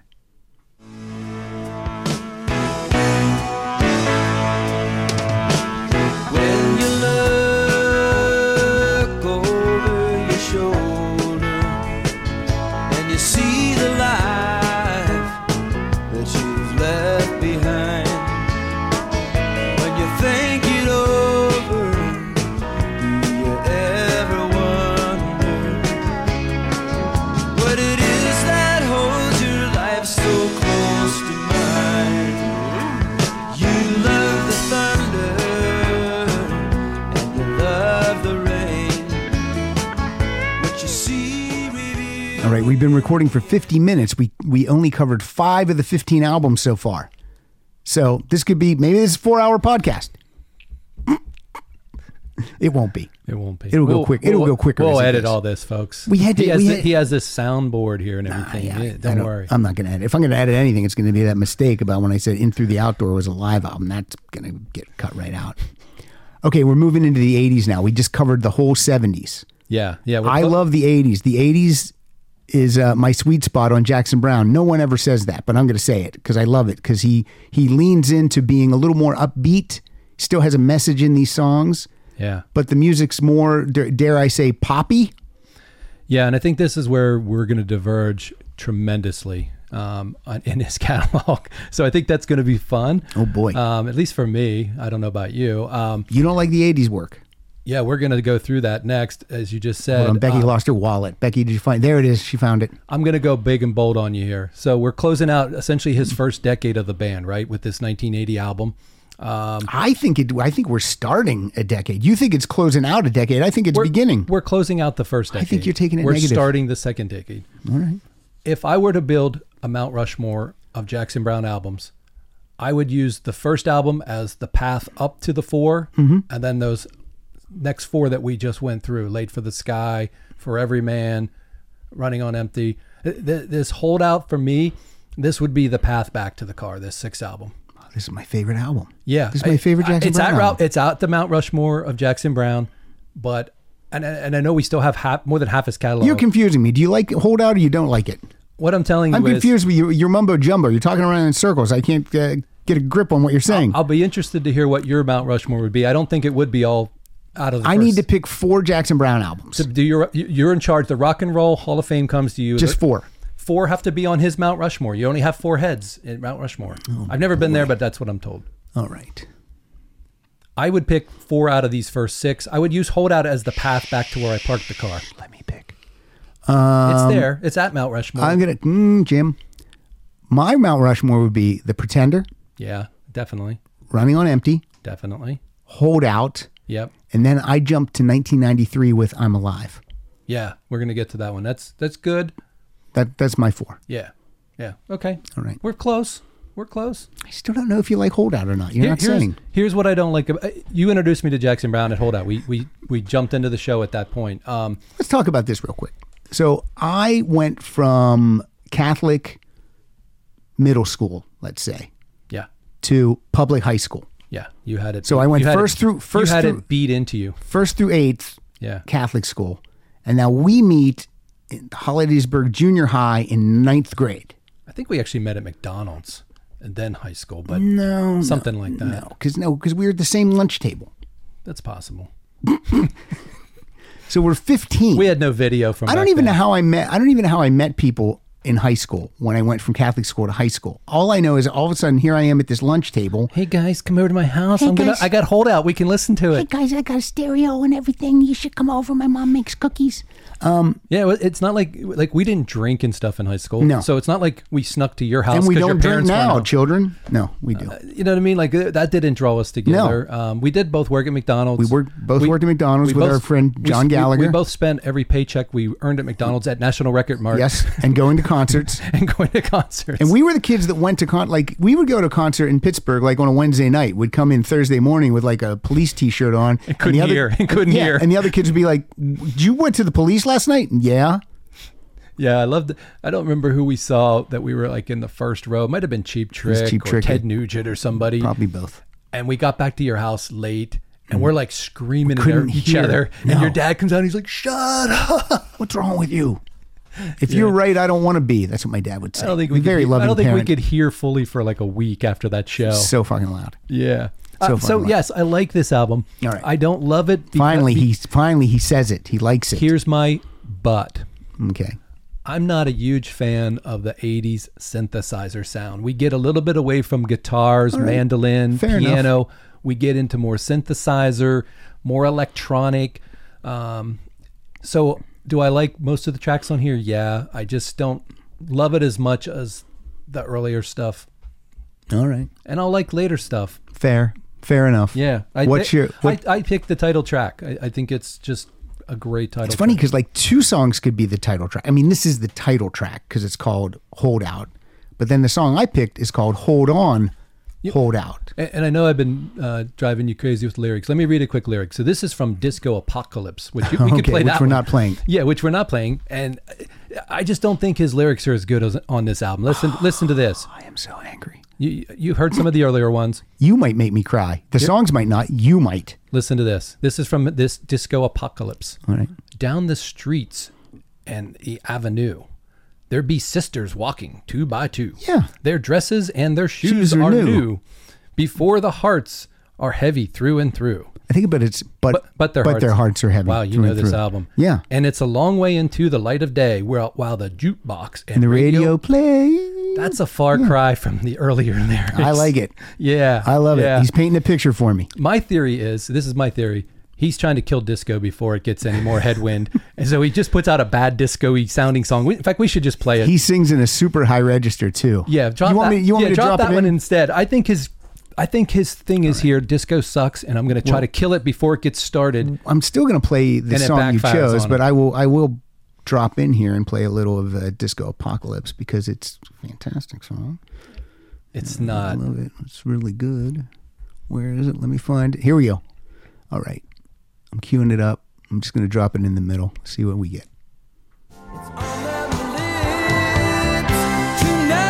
the night I'm gonna make you mine. There's that keyboard that you love. Gonna dance right out onto the edge of time. Everybody do it. I can picture everybody's grandma at every wedding dancing right now. That's what I can picture. My heart's a They're doing the hustle. feel the passion as the world is right there waiting at my fingertips. Here's, where- here's Da-da-da-da-da. the real high singing. This is the lead off track. This kicks off the album, sets the tone of what's going to happen. And then he just says, Apocalypse. Say it. Apocalypse. Yeah. I'm all in. Yeah, that's- I'm all so- in. So I have two wild theories about this album. One is he was trying to kill disco by showing us what it was going to do to great artists like himself if we allowed this music on the airways. Maybe. It didn't work. Um, we we had to live through the '80s. The, the second one is the song "Hold Out." I think he's asking us to hold out until the '90s when he comes back to his mind with good music. How dare you? But we'll go through them one by one. We're not. We can skip ahead to the '90s. Neither one of us chose like the two most popular songs on the album, which is Boulevard, which is killer. Was that a hit? Yeah, that was the single. Are you joking? You're joking. How dare you? And then the other one is uh, that girl Sing- could sing. G- give me a lyric or something from it because I don't know if I know Boulevard. You know, you know that guitar riff, that opening guitar riff. It's all synthesizers on here. There's no guitar. Here's Holdout. Though I must have known This album sold two million copies. love is through. Is that a lot? It's double platinum. I don't know why. Not much you can do. I wish that I'd been true, darling. So do I. Now you better hold out. Go on and hold out. Go ahead and hold out. For what you know love can be. It's a great song. Yeah, and it's- he- his message was clear to me. Hold out. I'll be back. it's going to be about another decade, but I'll be back. And now, a word from our sponsors. Hey, I want to give a shout out right now to U Turn Audio. Now, look, a few years back, U Turn Audio sent me a free turntable, and that got me back into vinyl. But ever since I got that turntable, I've been looking for some speakers that sounded to my ear the way my speakers did with my stereo when I was in high school. And I haven't been able to find those. Now I've purchased many speakers. Like I'll I'll order something on Amazon, try them, and they sound like crap, and they go right back to Bezos' house. I actually have his address. I send them right to his house. But U-Turn Audio actually makes speakers. And just this past week, they sent me a pair. The speakers plug right into the turntable, turn on the preamp, turn on the speakers, and you are good to go. These are bookshelf size speakers, ultra low distortion amplification meets classic speaker design, and they are terrific. So look, go to uturnaudio.com, click on their speakers page. They come in black. I have the black. They come in white and they come in a wood tone. And these things sound great. They're bookshelf size. So try these out, folks. I do not think you'll be disappointed. Now back to the show. Let's tell stories that make us sound like old men. We would go to the drive in movie theater. And I was, uh, I have uh, an aversion to small places. So I would drive my car in, and you and John Gallagher would ride in the trunk. Yes. And, it, and yeah, let's make ourselves sound like old men. Yeah, Well, it what probably we- cost a dollar to go to the a movies. back- dollar. A dollar. but we would Or still two dollars sneak- We would tops. still sneak two people in out of the three. And then we would round up uh, whatever snacks we could find at our houses. yeah, we'd take our parents. and food. again, not beer, no, not whiskey, not Boone's pro- Farm. probably soda, bag of chips. Yeah. Maybe a candy bar. if Whatever we could find. Whatever we could find. And we went. We'd go and see Star Wars like every night for two We'd weeks. see like a double feature, some crazy, So we- stupid we- horror movies, Mausoleum. We probably ended up giving Star Wars twenty dollars because we went to see it like fourteen times or something. I remember we saw Stripes at the drive-in, and I took my my little cassette recorder and I and I recorded the whole movie, the audio of the whole movie, on a cassette recorder because I I wanted the audio of that. What do you do with that? I don't know. Maybe you listen to it. It could be a good show. I don't know. But When, that's what when we you would have do. Bill Murray on. All right, my song is "Hold On." Hold, out. out. And that these are two words that, because of my uh, Pennsylvania accent, anything with an L in there is very hard for me to say. Do you have any of that? No, you grew up in Ohio, Say the word. Hol- Word. Hold. Hold, I really have to, hold, because it can come out as hode, hode out, hold out, hold out, hold out. hode on, hode out, Yeah. hode down. Okay, here we go. Here's my song. Hold on, hold out, keep a hold on strong. How do you not like this? Money's in, the bets are down. You won't hold out. Allie's dancing. Look at her. The head's going. They say you're Watch that chord. falling, no time at all. But you know they're wrong.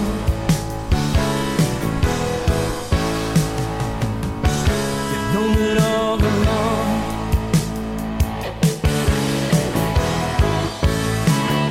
See, I want to listen to this album right now. Yeah, like I said, it's at my Mount Rushmore. It's It's ju- signed. right it's just there on it's just wall. the path back to the car. It's not up on the mountain. It's there. It's definitely part of that great first decade. All right. Now, before we go to the next album from 19 uh, from 1986, we have to take a quick detour because he releases what I think is one of his best songs and definitely one of the best songs ever to be featured on a soundtrack. From Fast Times at Ridgemont High. And this is when there was there were soundtracks they were called original motion picture soundtrack, which means the songs on these soundtracks were not going to be on any album. You couldn't get them anywhere else. You could only get them on this compilation. And this is Somebody's Baby. But just to look at that girl with the lights coming up in her eyes. She's got to be somebody's baby. She must be somebody's baby. All the guys on the corner stand back and let her walk on by. She's got to be somebody's Do you like this song? This song's undeniable. Oh my God. I'm going to have a stroke. Here's what I like about this song. It fits perfectly with an 80s mu- movie. Yeah. Yeah. And, and that's my rant. I, I, I don't, and I think you're jumping to Lawyers in Love next, 83. You said 86. I don't think You're gonna- right. Yeah, yeah, You're not going 83. to jump over Lawyers in No, Love. no, no. You're right. 83. A- And what My I- bad. what I would say about Lawyers in Love is it's a fine album. And we talked about fine yesterday. it's, it's it's I know. Um, I, I I love '80s movies, um, and I think a lot of these songs do fit perfectly with them. That's why I picked for a rocker because I think it could go in any montage scene in any '80s movie. Um, I got another list for you. I know I like this album top to bottom. I like every song on this album. Uh, Tender is the Night. five best and five worst '80s movies. Coming of age. Is this, are we doing fun facts again? Yeah. You're all over the place now. Now I don't. I thought we were going to play a song, and now you're throwing on. this at me. Come on, because guess what? What? do you want me to do? You want Guess me to what? name something? Fast Times at Ridgemont High did not make the list. You want me to name the top five '80s movies No, Coming of Age, coming of age? Okay. Uh, Jesus, Breakfast Club. number two. Yeah, right. very good. Pretty in Pink. Yeah, number three. Both John Hughes movies. Uh, Ferris Bueller's not a coming of age movie, so I'm not- Number one. Ferris Bueller it's- is it? Is that a coming of age movie? According to Screen Rant. Are these just all John Hughes movies? Just giving you the list. Uh, Stand by Me. No. All right. What are, what are four and five? I've got no time for Some this. Kind of Wonderful and Heathers. Some kind of wonderful was another John Hughes movie, Yeah. and then Heather's Worse. isn't. Weird Science made worse list. Yeah, that's, a That's a- terrible movie. That's a John Hughes, isn't it? yeah, but that's terrible. Yeah. 16 Candles, that made worse list.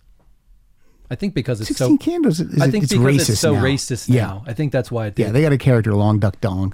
we'll, we'll jump off of that. I can tell you're annoyed with it. Footloose. I did. I just didn't. I Footloose- wasn't expecting it. Footloose was picked as the worst 80s movie coming Really? of age because they said the premise was just so stupid. You can't dance in their town. Whole town that bans dancing. Come on. I bet you can find that town right now in 2022. All right, Lawyers in Love. This is the first time he ever makes a video Yeah. Yeah, we had MTV. for the title track. yeah, we had MTV. Yeah. I want my MTV. Yeah. My mom called it that damn MTV. She come in, oh, you're watching that damn MTV again. But I mean, early MTV was like early E ESPN, where early E ESPN, all you had was like Australian rules football and, and, and like billiards. Yeah. and early MTV, you had about the same 20 videos because nobody had videos. No one really had them. So if you didn't like those videos, that was pretty much all there was. Somehow I would sit there for hours and watch that same 20 videos. Well, then they would tell you for like two weeks there's a world premiere. premiere, Jackson Brown, Warriors in Love. But first, we're going to count down the song, 10 songs from last week. And they're the same songs you've been singing every single day. All right, you picked for a rocker. Yeah. And I, like I said, that I, I think it fits in any montage Mm-hmm. scene in 80, any of these 80s movies. It just does. Some backstory on this. This is written for as a tribute to James Honeyman Scott, the guitarist Pretenders. of Pretenders, who Yeah. passed away. Uh, he even says Peggy Sue in it, which is James Honeyman Scott's wife's name. So this is a good. This is a good song. Does this close out the album? It might. Open the door, baby, turn on the light. We're gonna have a party tonight for a rocker. For a rocker. I know it's late and you're already down. You ain't ready for people around. I'm gonna tell you something I found out. Whatever you think life is about, whatever life may hold in store, things will happen that you won't be ready for. I got a shirt so unbelievably bright. I'm gonna dig it out and wear it tonight for a rocker. It's a fun song. Yeah. It could be in Footloose. it could be in Footloose. Sure. It's a montage as they're getting ready to go to the dance. They all have that 80s radio rock beat with a lot of synthesizer, a lot of like. You're talking almost like, that's a bad thing. It's just not my thing, I guess. So I'm not trying to pull anybody over to my camp. I think they fit beautifully with 80s movies. Just you're, That are I'm, I'm rompy- that are I'm rompy. disappointed. I'm a little sad. I'm a little disappointed. That's all I'm going to say. there are some gems on these albums Mm-hmm. um, but as as a catalog or as a whole album to me a lot of it just starts to sound the same because of the music the backing music brings it all together and, and makes it all sound very similar to Rolling me. Stone magazine gave this four out of five stars. what do they know That said, All Music gave it two out of five. they didn't put li- uh, running on empty on the top 10 album so That's now, true. now So what it's a do they good know? source now it's a good source Well, Come it's a on. good source if it goes the way I want it to go. Then certainly it's a good source. Okay, I picked the song. I could have picked any song on this because again, I love it. Eight songs, thirty-five minutes. I picked a song called "Cut It Away" yeah because I do like this song, or I wouldn't have picked it. Cut it away. Somebody cut away this desperate heart. Cut it away. And help me find my way back to the start. Stop playing air keyboard, Jim. Yeah. He's playing the air I synth. knew what I was looking for. It's not like it's a keytar. Yeah. When we were lovers and nothing more, I wanted you, I wanted you, and I did everything that I could do to capture you. I let you see Stop the part doing that. you want to see, a fantasy. All the negative things you're saying are all the things that I love about this. I know, and that's that's what's great about it is um, two people that both love the musician. Uh, we can disagree on what our favorite tracks are, what our favorite albums are. It doesn't make it bad or good. Yeah, it doesn't make me right and you wrong. It does, but it doesn't. I mean, Yeah, yeah. It's it, in general, i I liked '80s bands that were '80s bands that just that was their sound. I don't know who I would even give as a good example. Poison, Maybe the Cars, you know, or something like that. Bon Jovi. The Cars had synthesizers and electronic. Cars is a good choice. Mm-hmm. electronic drums, synthesizers. They never had this raw acoustic sound with David Crosby and Don Henley. Gotcha. And then all of a sudden, they were They change it up. they he's changing it up. Are you saying he's selling out? Is that what you're saying? I don't know if he's selling out, but that's what was playing on Or the is he airwaves. changing with the times? that's what MTV Is wanted, he maturing? possibly. Yeah, that's but that's what that's what was playing in the '80s, and I think he did jump into that more than say like a band like the Rolling Stones. They just kept doing Stones. The Who. Yeah. They just kept doing Who. Right. They they didn't all of a sudden do Disco Apocalypse. They just Well, they- the well, the Rolling Stones did do "Miss You," Yeah, yeah. They they they put "Emotional their Rescue." they put their toe in, but they're not dedicating album after album to it. All right, you ready? We're gonna we're gonna go on a tangent here. Go. 1985, there's a song that comes out. Jackson Brown sings co-lead vocal on. Well, I'm gonna play it and then we'll talk about it. I'm sure you don't like it. striking out. Don't count me That's Clarence Clemens.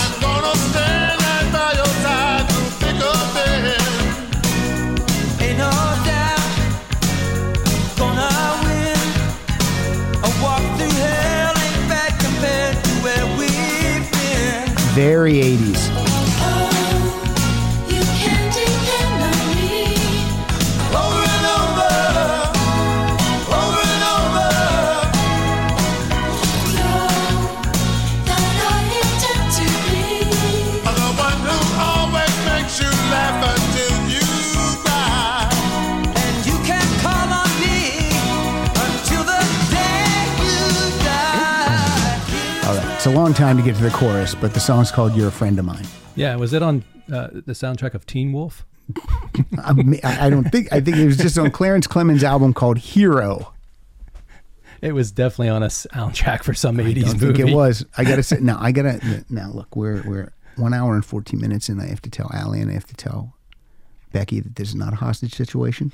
You can Becky, you can not listen to this show anytime, but if you don't want to listen live, you guys are not. You guys don't have to stay here, and I want you to stay, but you don't have to stay. All right. Scale of one to ten. How much fun are you having, Becky? I'm having fun. Okay, so you didn't give a number, so I'm gonna say that's about a four. I agree with Jim on the last album. Okay, you're you're not here to support your husband.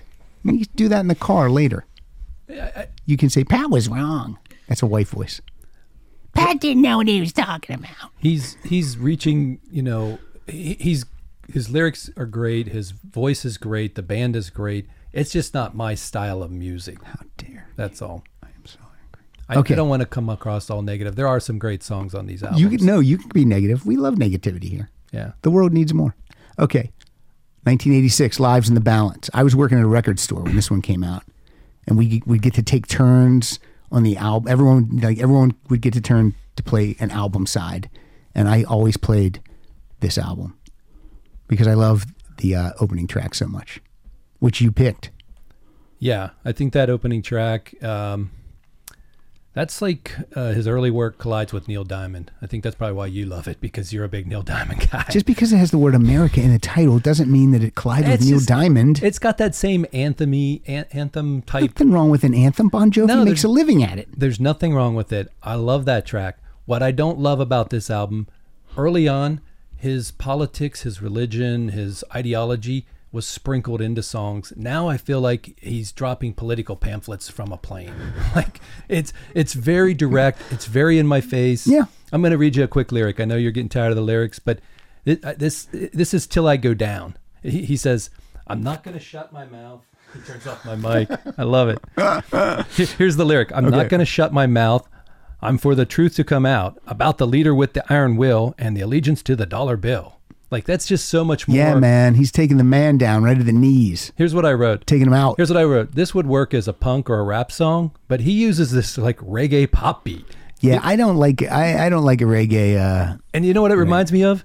It's that guy. I'm not a fan of this song either. It's when you see that scene in the movie, like everybody's going about their business in like the the park. Yeah. Then there's this guy with a bullhorn. "Hey, they they're killing all the animals. They're taking all of our money. like that's what this these lyrics sound like to me on some of these songs. He's just he's a little too over the top, and maybe he's. I know this is the Reagan era. He really had a problem with Reagan being the president. Yeah.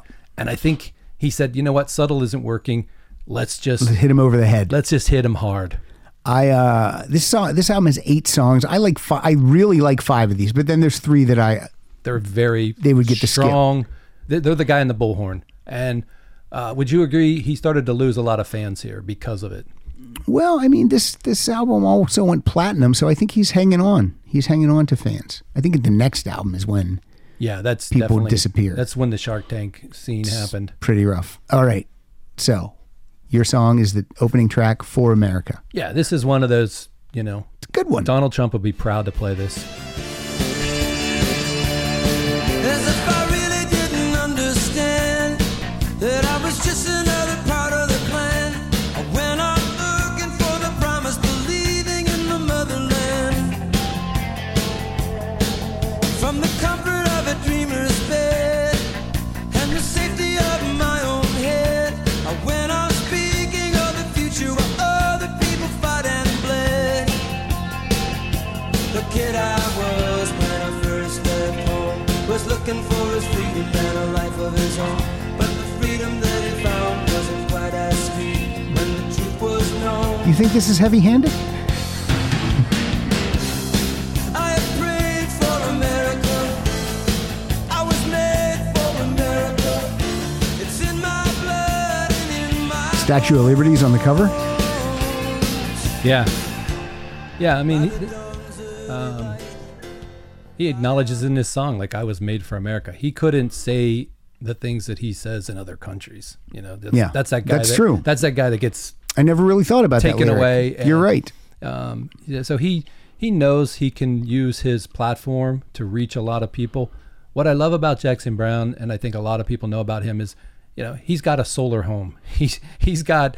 Um, I, I've heard on his tour. Oh, he would hate this. This he doesn't plastic allow bottle. he doesn't oh my allow God. any plastic no, on his Nope. tours. Uh, it's all sustainable things. Yep. Um, you know, uh, has he made mistakes in his life? Absolutely, we all have. But he he does walk the talk a lot. He does. in in the, the causes that he gets behind, the the benefits that he plays to raise money for causes. So Yeah. you can disagree with some of his politics or all of them, but he's not just selling out for the dollars. Yeah. He does believe in his He does. his rants. I agree. I, He I does. just musically, I just like when he's a little softer with how he.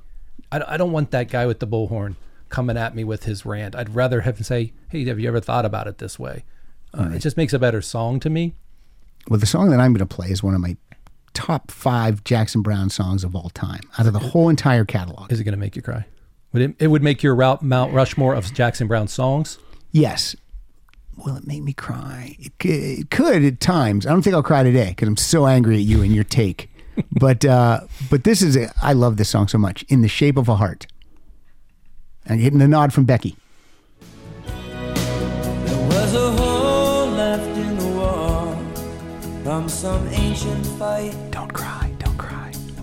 About the size of a fist, I love the drums. or something thrown that had missed.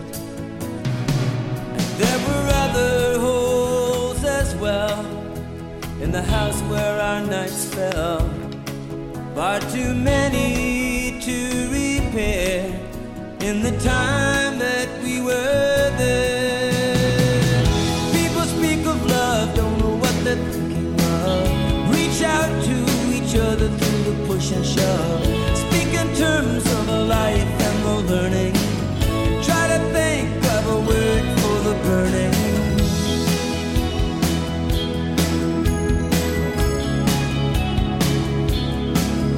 Now I know why I like the drums. It's Stan Lynch from Tom Petty and the Heartbreakers. Nice. Yeah, yeah, that's a great song. That's that's one. Um, you know, you could picture that being like, oh, that was written by Dylan, and then somebody obviously sings it way better than Dylan. 'Cause nobody, a lot of his great tracks, I think, are covered by people with different vocal Yeah. abilities. Um, or it could be one that Billy Joel's doing, or Elton John. Like it's just that's just a great ballad. It really is. All right, we're closing out the 80s now with this is my least favorite Jackson Brown album. All I wrote was "Help me through this record." This is rough. that's um, this is so rough. Yeah, and I think uh, you're right. I, I was probably a little harder on some of those earlier '80s albums, but it was building up to this crescendo. Yeah, this is just like we had the crescendo not at the end good. Mm-hmm. of his first decade with the Pretender and and, those, and Holdout. This was the crescendo of this political over the topness. Yeah, this um, is big time political here. uh, yeah, just not my Jackson Brown. no, I mean, yeah, I don't even know what to say about this album. Yeah, not not does not get I'm many still holding. spins. I'm still holding out at this point. I was disappointed. You know when like you buy an album and you're disappointed. This was a disappointing album for me. I don't own it. I had to listen to some tracks on iTunes where they give you like the 50 second preview. That's how I, I don't e-, listened. even like the song you picked. I just not one I like either. The, so re- the reason I picked it because uh, my wife Becky said it felt like you could maybe dance to it. we we could do a listener poll if you know. Do they call into the show? I don't know what these phone banks are here for. There's like 50 phones in the studio here, folks. I have no idea. what caller, they're you're on for. the air. Um, World in Motion. You picked the title track. I think because I really didn't listen to this whole album, I couldn't. I tried. You, it's good. You you saved an hour of your life. Yeah, it's it's rough. Here we go. Sun going down in the USA. A lot of synthesizing. Maybe this album makes me cry just because it's awful. Down on Main You can kill it. You've heard enough already? Yeah. Here's what I'm gonna say. Around the corner, you can hear the sound. Yeah, I If, just if you does would have told nothing me for like me. he was in a big battle with his record label and he had to do one more album to get out of the, before he could get out of the label, you just wanted to I piss would, them off. I would have thought this would have been the album he would have done to get out of that label. you just throw something together. yeah, just said, you know, what's some stuff that's on track that we're never going to use, um, and just kind of give them one last fu as I go Yeah. out the door. But it's not. He has a great relationship. Yeah. with his with his label, and ah, I don't know what happened here. 10 songs. I think maybe I like four. And I'm not saying that they're good songs. I'm just saying I like four of these 10. And this is one of them. It's called Enough of the Night. You used to stand on the table. You used to shoot out the lights. You used to stop trucks on I 19 in your blue leopard tights. You got the vote of your high school. Most I'm noticing the synth in these keyboards more than I ever did before because you pointed it out to me. likely to ever get enough. Enough of what you need. Enough of the night. Yeah. It's just lightweight. Does the song? He didn't have the songs. The songs weren't there for me. Now, I, I- I'm not going to read all this, but I, I was wondering, like, at that time, I'm thinking, you know, he's got a great back catalog. I'm Yeah. thinking he's probably out on the road playing maybe one song off this album and still packing the house. Yeah. So I pulled up, there's a great site called setlist.fm. Have you- I've heard of it. It's awesome. You can put in any band, any tour year, and it'll show you their set list. And So how many songs is he playing off this album? so he does, he did 45 shows on the World in Motion tour Okay. and uh, 21 songs a night. He mixes up the order if you look through Mm-hmm. them all. He's playing eight off of this album. Eight songs off of this album? Yeah. Let me hear 'em. Um. No, I'm sorry. It's it's six. It's six. Um, Six is too much. Enough of the night. Okay, I'll listen to that. That was, chasing you into the light. I do like that one. Anything can happen. That's another one I like. Um. How long? I like that one too. Those are four. The four I when like. the stone begins to okay, turn, that's I go get a hot dog. and then world in motion. All right, I go to the bathroom. Yeah, a- and, and you know, obviously he's sprinkling in. He plays s- at least one song from all the other back catalog.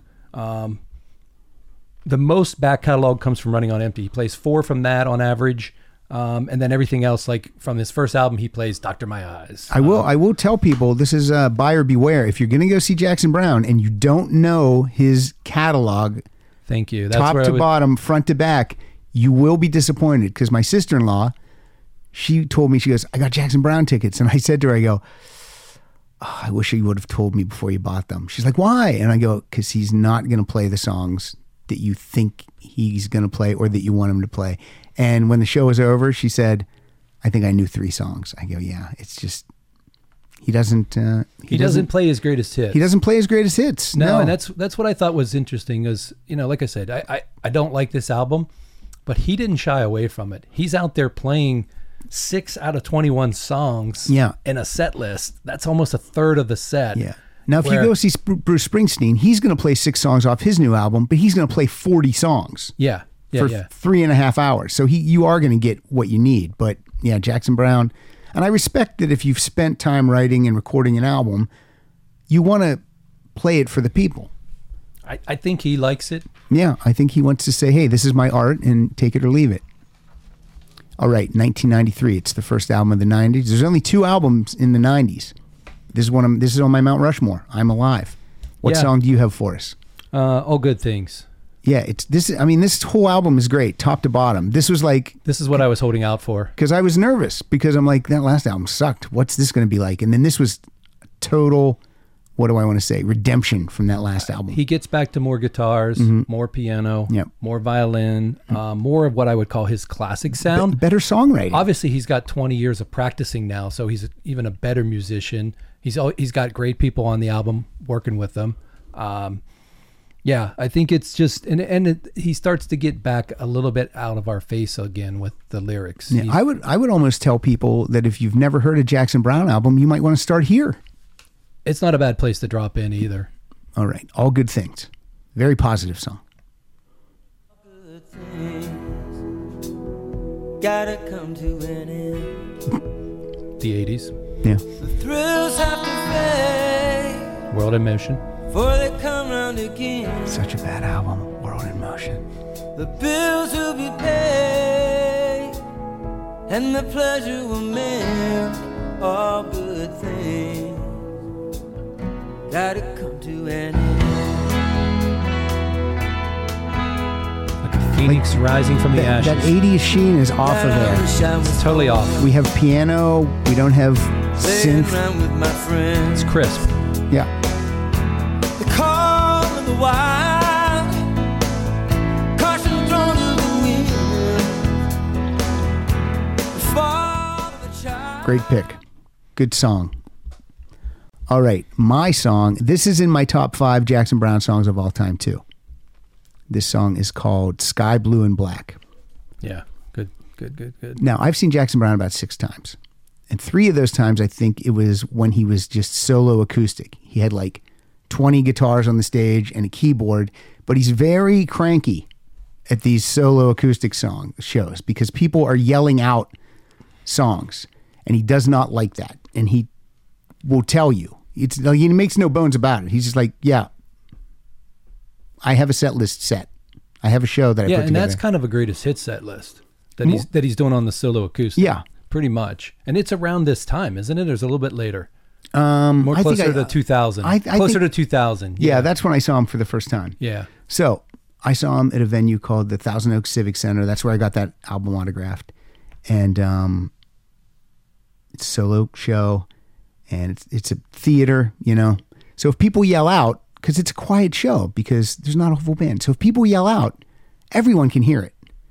So he sits down at the keyboards. And they're they're probably yelling out, "Running on empty." Well, here's what happened. And this pissed me off. I wish I could find this guy. I would have given him the same thing that happened to Adam. I would have thrown him out a window. Jackson Brown sits down. He starts to play Sky Blue and Black. And so I'm in my seat. I'm like getting chills. I'm like, this is fantastic. And a guy yells out, Sky Blue and Black. And Jackson Brown stops playing it, gets up, grabs a guitar, sits on a stool, and starts to play a different song. And I was like, you motherfucker. Not to him, the guy in the balcony. I'm like, that guy just ruined it. I was about to hear Sky Blue and Black. Oh, That was so disappointing. well, let's hear it now. That's rough. This will be the makeup. That's like how he treats a heckler. Like, that's his way of getting back at the heckler. All right, Sky Blue and Black.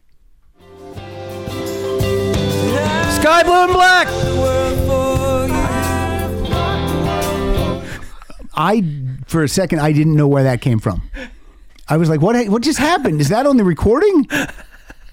What the heck happened? I couldn't resist. I'm so sorry. Look, I would have done it too had I been in your position. So I admire it. All right. Now let's take it from the top. You going to do that again? No. I respect it. Okay, here we go. Taking it from the top. Here we go. Oh, that no, no, no.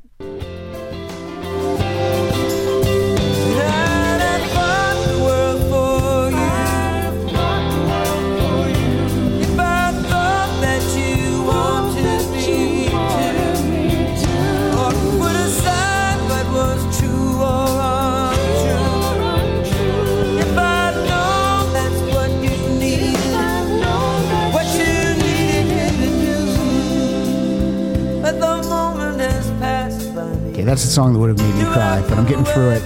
You yelling helped for me not to cry. Didn't help my ears, but it put my, put my emotions in check. That was the first time I actually talked into the mic.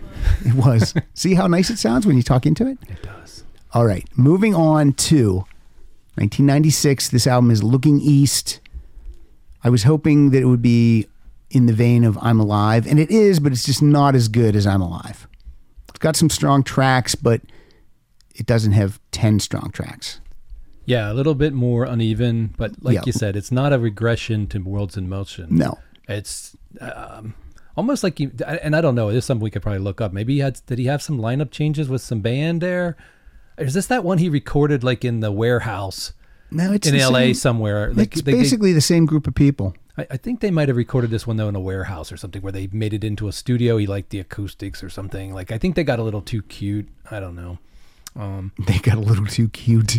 I did find. I'll read this real quick because I know we're killing time here, but I got to be honest now. We're we we got through the 80s very quickly. Yeah. Because we're we're at 90 minutes right now, and now and now we're we're in the home stretch. Yeah. Yeah. So you were you were saying earlier about when he was in the 80s, like or the in the early albums, you're saying about he's writing these incredible songs. Mhm. He's like 22 years old, Yeah. 24 years old.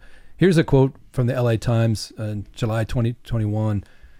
he's talking about he's like you know I, I think it's not a good idea to try to write a song as good as some other songs you've already written because when you wrote that song that you thought was so you thought so highly of you weren't holding it up against some other standard Right. you were just trying to write something new you know and i Yeah. think that's his mindset as he goes into any project any song uh, we all want that same great song after song after song nobody can do that Yeah. You're always competing with yourself, but you shouldn't try to compete with yourself. You should just write what you're feeling. I, I think And- if you and take his pray. his catalog and you broke it into like fifths, like these first five albums, the next 5 Mm-hmm. and the last five, I think most musicians would kill for that catalog. Yeah. Uh, Geffen should have kept them and he could have sold them to other musicians that could record those tracks. Like anybody would kill for any part of that catalog, the the songs a- and the lyrics and that just yeah. So anyway, yeah, th- this album's not as great as the last one and certainly not the one coming up next, which I think is the best in this next batch, but we'll talk about that in a minute. Well, the next the next albums after this album, then we're into the 2000s. So Yeah. We can't even include it with these two 90s albums. Only two albums in the 90s. Yeah. Yeah. All right. What's your song? Uh, Barricades of Heaven. All right.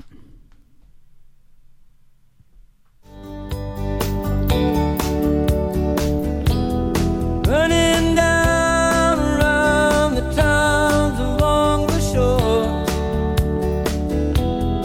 I was 16 and on my own. No, I couldn't tell you what the hell those breaks were for. I was just trying to hear my song.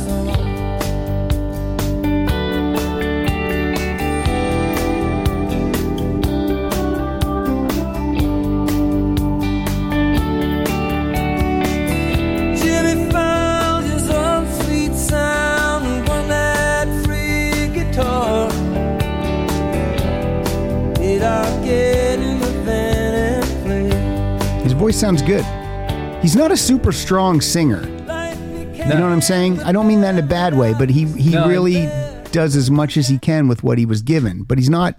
I never consider him like, you know, the greatest vocalist. He's not a bad vocalist. I wish I could sing like this, but you know what I mean. He's got the range, but he doesn't have the volume, I think is Yeah, what it yeah. is. Oh, that's a good way to put it. Yeah, but Jim, was that- that was that in your notes? Put that. Write that in your notes for later, I should so you have can wrote tell that- people. I should have wrote that down. Uh, no, what I love about that song is that could be on the first five or six albums That could be. easily. Easily. I mean, it's it's just so good. You're right. His voice sounds incredible on that album. It just, yeah, it's, it's an uneven album, top to bottom. Yeah. But there's many tracks like that that are very good on that album. And I picked a song that makes the album uneven, I believe. But I picked it because five years ago I became a cat dad. Thank you, thank you. I appreciate it. I know Uh, which songs this is. Yeah. So I picked a song called "I'm the Cat" Yeah. because I'm a cat dad. You can look in my car. I got a magnet. It says "Cat Dad." Here we go. I am the cat. Baby, I'm around you enough to know when you're coming down.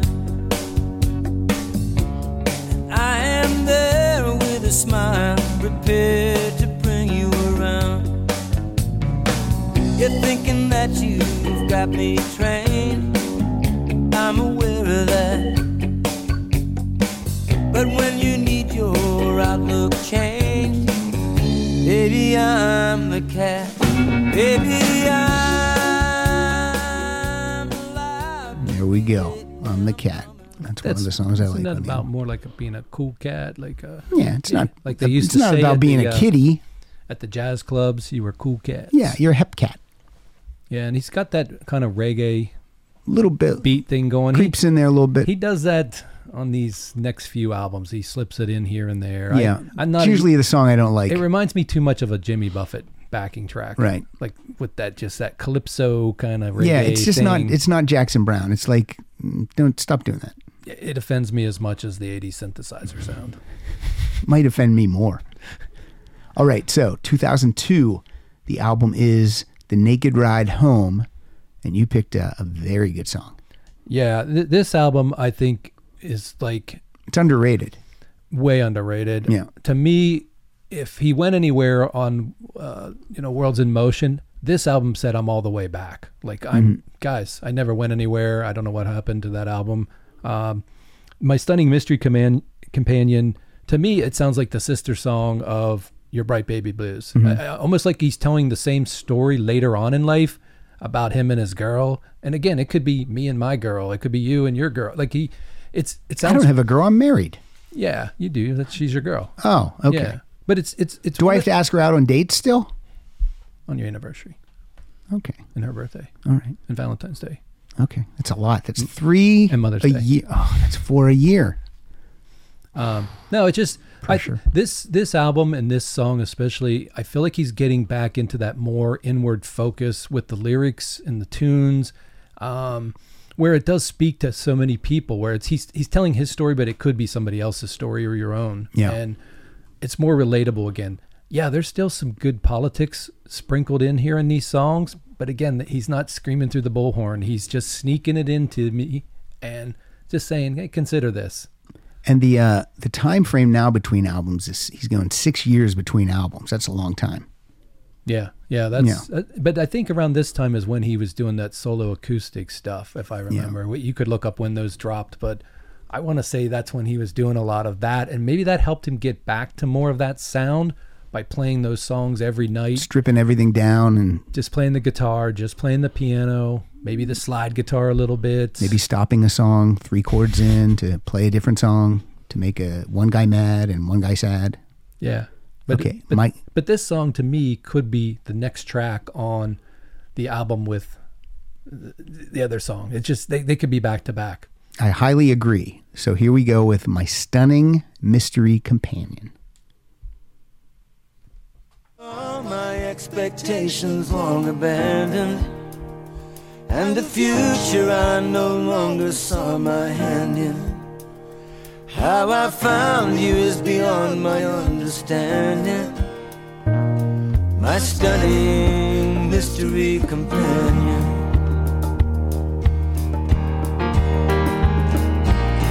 I know that you don't wanna be out here forever on this road. Or live among the boxes where all my past lives have been stored. Maybe you're thinking of some place with a garden by the sea. where we could slow down and you could put a little more work in on me. He only wrote four of these songs on his own. The other six are written by committee with the current band members Mark Goldenberg, Mauricio Lewick, Kevin McCormick, and Jeff Young. So that's interesting. That's a change up. Yeah, I think we start to see that a little more on these next few records that are spread out more. I don't know if he's just giving them some um, credentials and things because they're going to need that as they branch out from his band. A lot of times you see that with um, bands when they get older, they will let their guitarist play one of his tracks, even at concert. How many good songs does someone have in them? You know what I mean? Yeah, it could be part of it too. Um, but Billy Joel was in 93. He goes, I got no more songs. This is it. I'm done. is that when he started doing all the like show tunes and stuff? No, he just stopped recording new music. It was his last studio album. Well, Garth Brooks took a 10 year hiatus. That's true, to raise his family. All right, my song from The Naked Ride Home is called The Night Inside Me. Oh, love the guitar on this. I used to lay out in the field under the Milky Way. With everything that I was feeling that I could not say. With every doubt and every sorrow that was in my way. Tearing around inside my head like it was there to stay. Night in my eyes night inside me. There were the shadows the night could hide me. Night in my eye, sky full of stars turning over me. Waiting for night. Are we close to hearing your story about uh, seeing Jackson Brown in concert? Or is it a couple albums away? A couple albums away. All right. We're almost done, Listeners ladies. gotta hang Ladies in. that are in the room, we're almost done. Listeners got to hang in to the end for the big world premiere of my story about seeing Jackson Brown live. All right, September 23rd, 2008, this album comes out, Time the Conqueror. I think I saw him three times on this tour. I was in the front row for one of those shows. Uh, it seems like I go see Japson. Japson isn't someone. Japson? That's I said Japson. Yeah, It's not good. it's his son, isn't it? I I'm having cognitive issues right now. think that's one of his kids, That's- Japson. Named him Japson? Yeah. What I was going to say was I think I've seen Jackson Brown. He's the artist I've seen more by myself than any other artist. Do you go? Did you ever go to a concert by yourself? No, Yeah. If no one will go, I just go. no. If I it's don't- someone I really want to see, I go. I won't even watch a music video by myself. And I won't force someone to go with me because if you're if they're there and they, they don't want to be there, then it's no fun. You know what I mean? Yeah, So yeah. No, I've I, I, I've ended up at a concert by myself. Um, in fact, uh, the aforementioned John Gallagher, him and I worked at Lake Racetown in the summer. okay. We went to see uh, what a great show it was. Wang Chung with Tina Turner. Oh, I, I wow. believe that was the lineup. And um, That's probably at the- junior out of college, What year is that?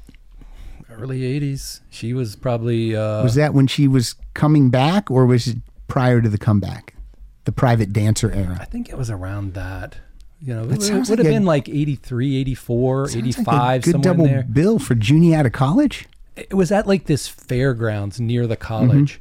And somehow, and it wasn't a ginormous crowd, Mm-hmm. maybe 10,000 people or something, but it was all you're just standing. Mm-hmm. There's no chairs, there's no theater. They just up on a stage.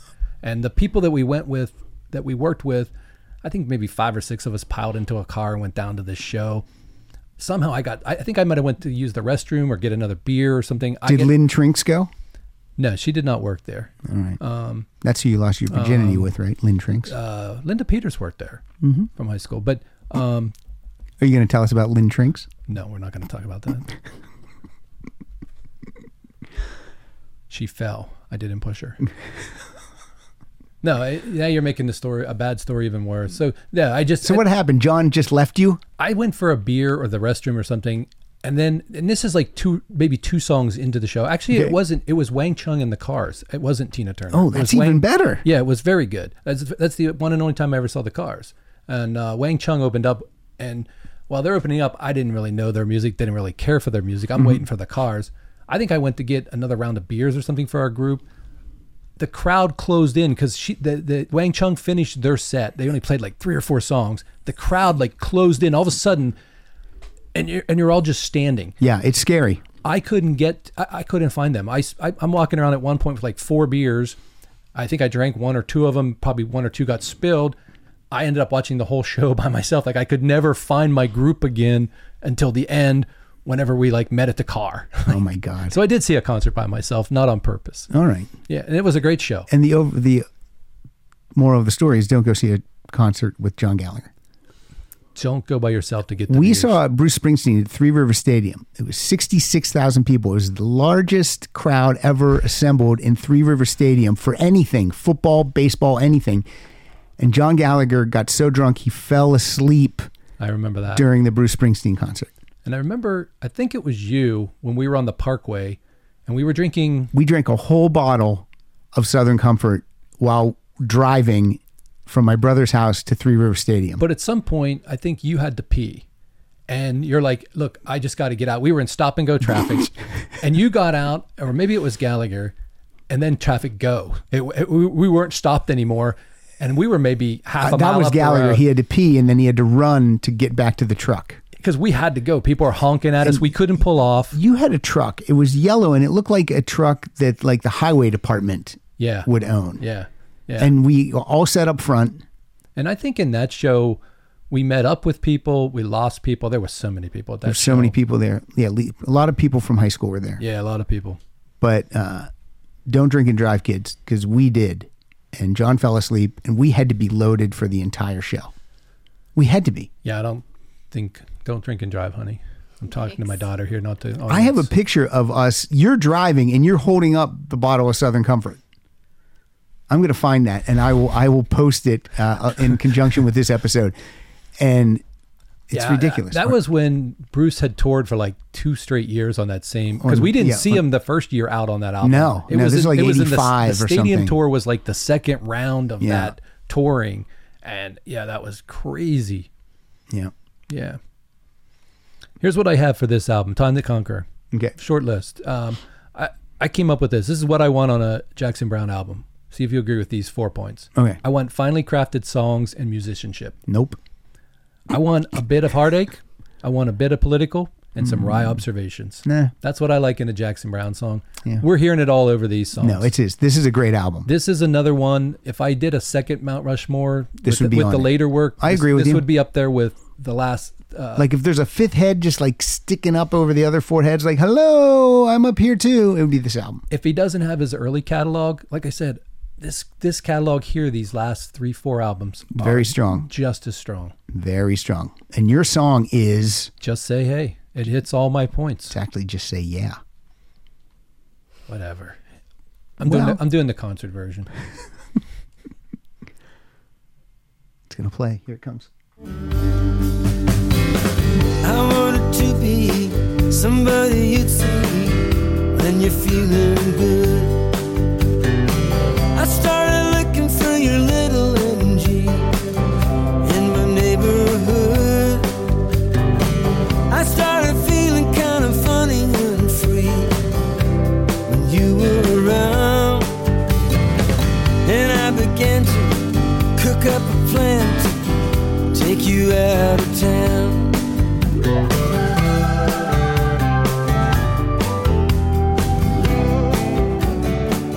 Allie, have we won you over at all with any of these songs? Or are you just like, this is not my thing? And you can be honest. I'm still just sticking with my one album, I think. I think that song could be on Running on Empty. It has that same feel to me with Yeah. the, with how the keyboards and organ kind of come in on the backside of like the choruses and things. It's a real good song. Yeah. My song off this album, Time the Conqueror, is Off of Wonderland. This might be some autobiographical stuff happening. It was easy for me. Up so high in my tree, living off a wonderland, living with an unknown band, waiting there for every man. There was a change in the air. That line there where he says, waiting there for every man, waiting for that album, for the first big one. Yeah, I don't see it. All right, two more.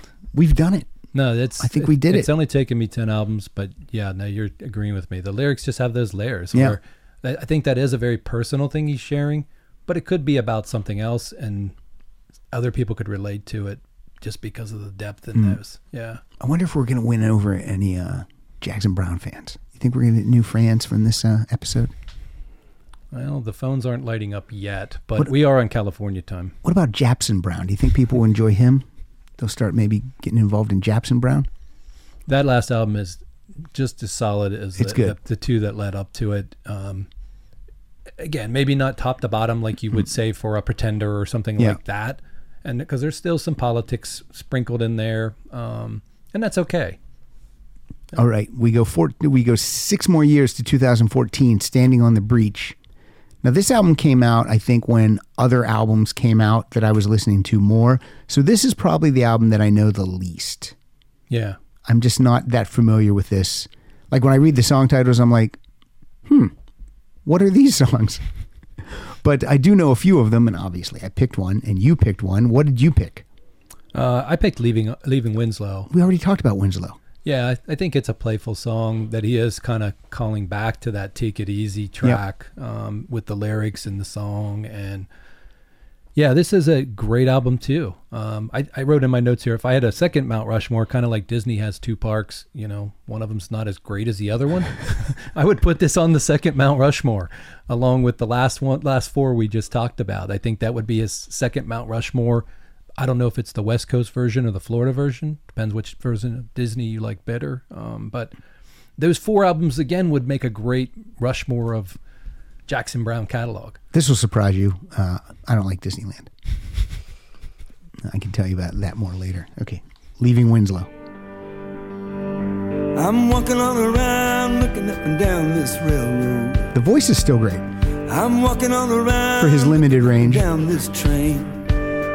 This great range. All I gotta see is a place for me to grab hold of.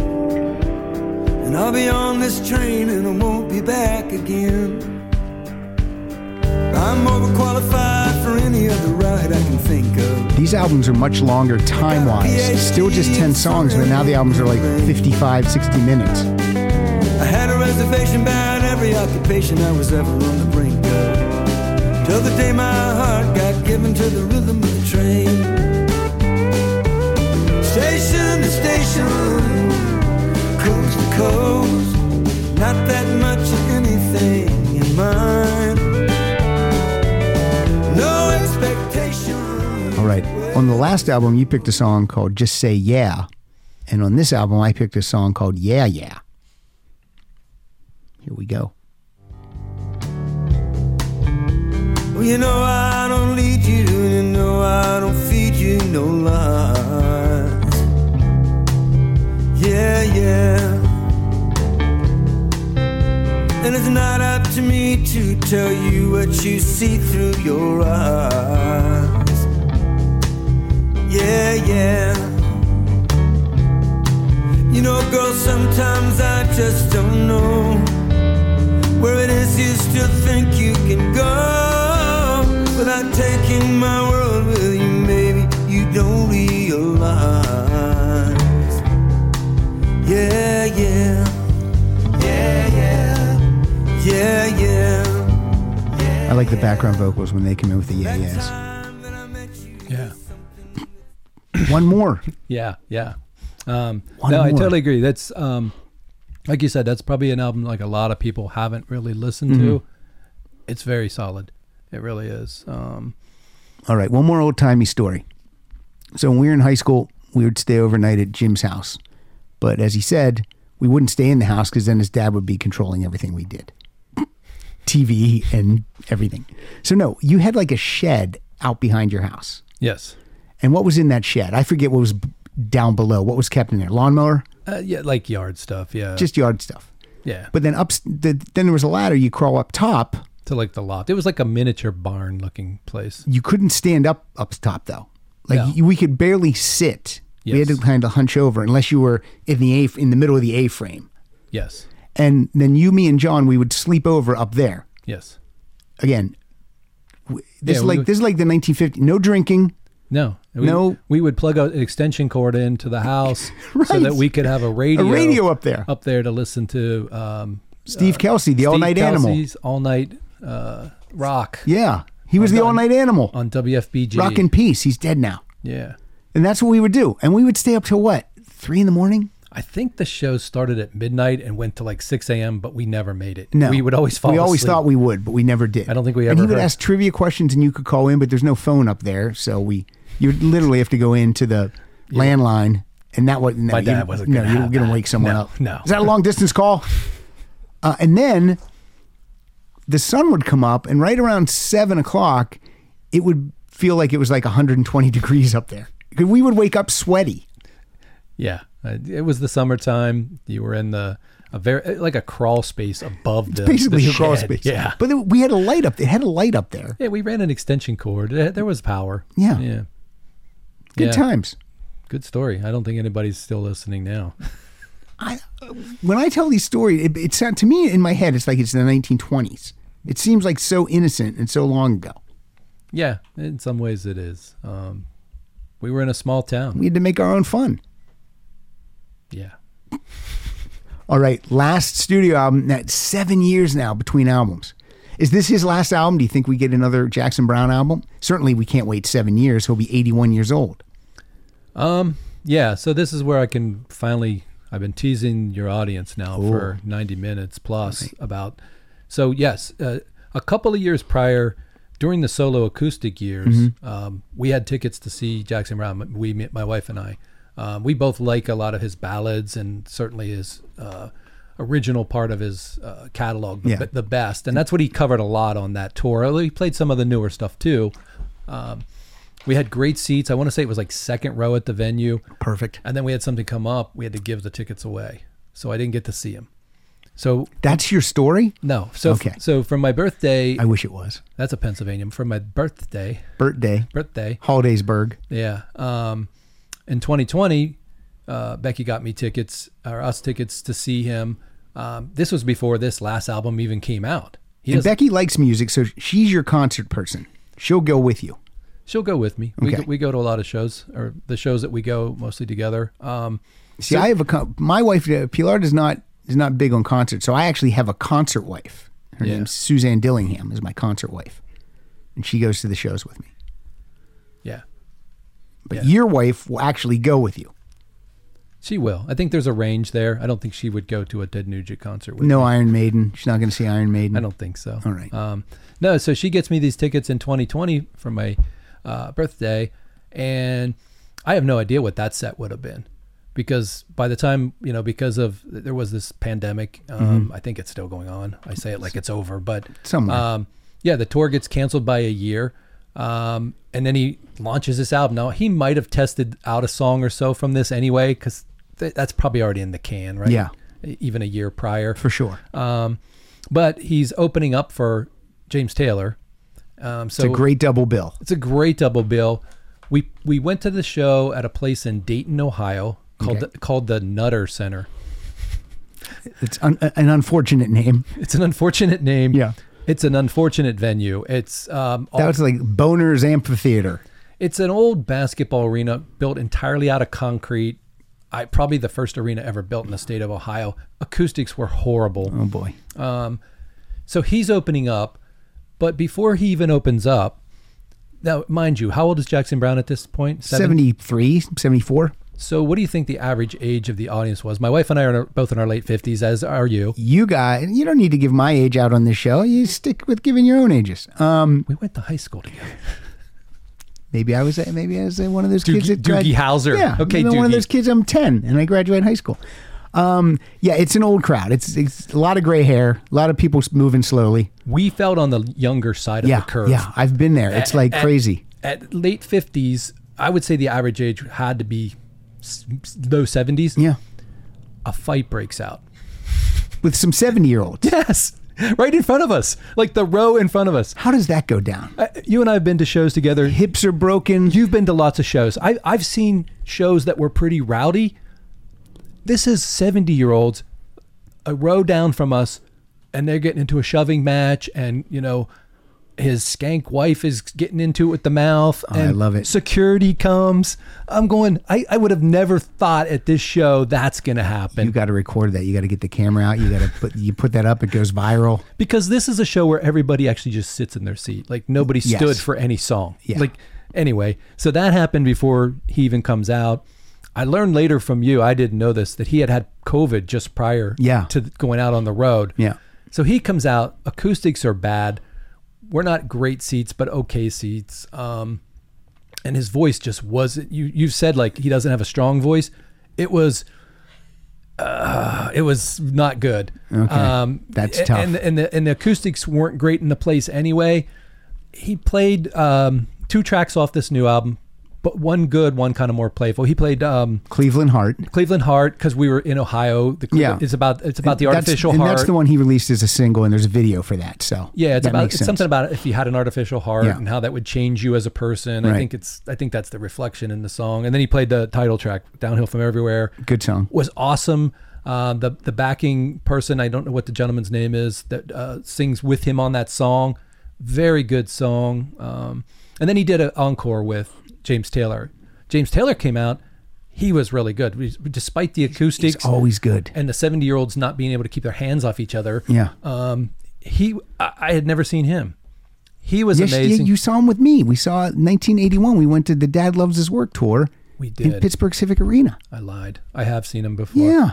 He was as good as the first time I saw him. He is. I guess. He's never not good. I, I was I was thinking he was going to have the weak voice No. and just like a big band covering and filling on the songs. No, his voice was out in front of the songs where uh, Jackson Brown, the band, was really filling a lot of the songs Gotcha. because his voice doing the just- heavy lifting. his his voice just wasn't there. So I think the moral is like we said at the beginning of the show, go see your stars when you want to see them Yeah. because you never know. Now he may like you said, he may put out another record, he may do another tour. Um Do you have a set list for that show? um no, but we could go to setlist.fm and I'm what sure was it the uh, what was the venue again? would- uh Dayton Nutter Center. Don't laugh, Vic. I really don't remember. The Nutter Center. the Nutter Center. Two N's. uh, uh, N-U-T-T-E-R. Two, and that's 2022 or 2021. 21. Yeah. I don't know if this is the set list you saw. Uh, Somebody's Baby. Did he open with that? How many songs are there? He only played like 10 tracks. Not really finding it. This is great. Uh, This is great airtime. This is great airtime. People love it. Uh, I'm not finding it. I can just read you his basic set list for this tour opening for James Taylor. I'm sure it's the same every night. It says he opens with Somebody's Baby, Barricades of Heaven, The Long Way Around, Fountain of Sorrow, Downhill from Everywhere, The Dreamer, Until Justice is Real, Doctor My Eyes, Late for the Sky, The Pretender with James Taylor, and Running on Empty with James Taylor. Is that what you saw? He did take it easy with James Taylor when we Okay. saw him. All right. That probably And- mixing and it that up a was, little bit. That was James Taylor's second encore. He came back out like, you know, two hours later and, and played that second encore with him. And he looked like he already had his like coat on for the bus or He's whatever. ready to go. Yeah. It was one of those like, it was so far into the show when he comes back out. He just, his hair's all disheveled and everything. Now, we mentioned already the two songs that you and I are going to play from the album Downhill from Everywhere. You chose. Downhill from everywhere. All right, let's hear that. Yeah. I really like this song. I do too.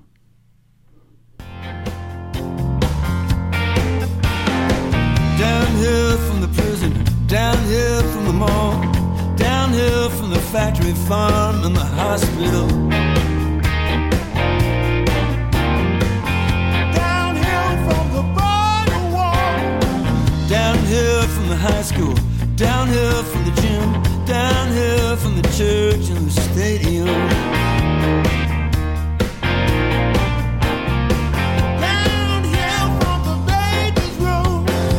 Downhill from the office, downhill from the bar, downhill from the theme park and the family car. It's Friday night. Do you want to sleep in the crawl space with me tonight? We can listen to the radio. Um, gonna get back to you. Becky would probably have a peaceful night's sleep if you did that. All right, I picked my Cleveland Heart. Here we go. I'm gonna make a few changes right away. The way I leap and the way I fall. The way I need somebody else's eyes to see me. The way I need anyone at all.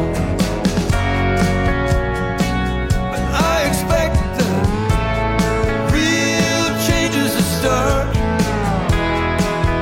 when I finally get my Cleveland heart.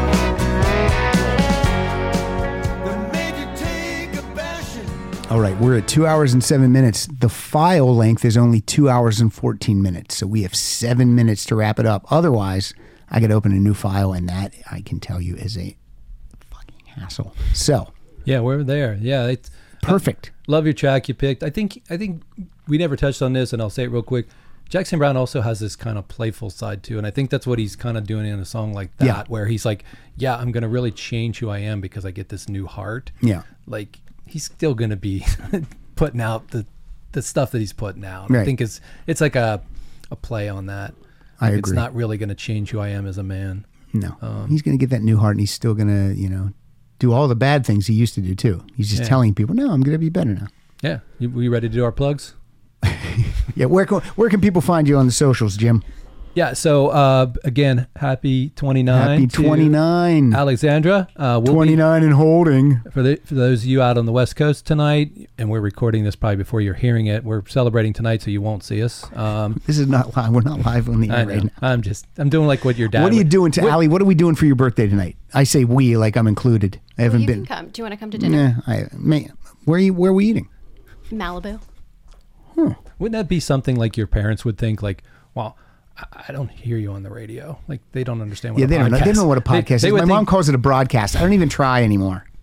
I don't even try. Here's a story. I'm going to tell you a quick story. This is my mom in a nutshell. A couple years ago, like ten years ago, for Mother's Day, I got all the recipes that our grandmothers uh, had in their recipe boxes. Okay, like on on you know on recipe cards, and I got them all. And my brother sent them to me, and I typed them all up really nicely, and I got nice paper, and I printed them all out, and I had them uh, put into a book of the rest of the family recipes. And then I asked my brother. I said, "Do you want to write the foreword for this book?" And my brother said, "Yeah." Now my brother overwrites. The foreword should be it'd be one page. It goes over into two pages. It's too he wrote too much, but I I put it in there anyway. So my mother gets this book for Mother's Day, and she opens it up. And when I talk to her on the phone, I go, "What'd you think of your of your Mother's Day gift?" And she says, "How about that forward your brother wrote? Wasn't that amazing?" And I was just like, and I don't even hold it in anymore. I go, "There wouldn't even be a book if I did. You see all the work that I did? Are you not going to acknowledge the work that I did? I, I could barely read my grandmother's writing. It was like it took me forever." And that's what she says. How about that uh, forward your brother wrote? I'm like, God damn it! Are you fucking kidding me? Yeah, she told me it was actually pretty good. Uh. It's overwritten. But so the, yeah, so as far as this goes, they don't know.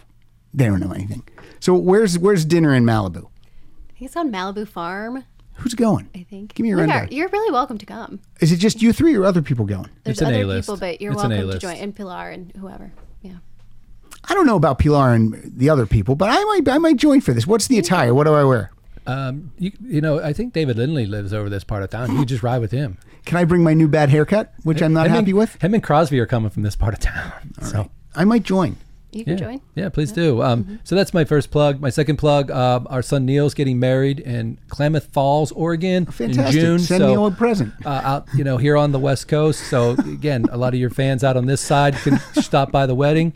I wish they would I wish they would too. Um, my last plugs to my wife Becky. Thank you, thank you, thank you for letting you do this. for letting me do this, for putting up with me. Um, she's helping with that maturity so I can appreciate good music All right. like Jackson Brown and put down some of that other stuff. These are all good things. All Yeah. right. I'll, see you in seven years, I guess. seven years, and we'll cover someone else. Yeah.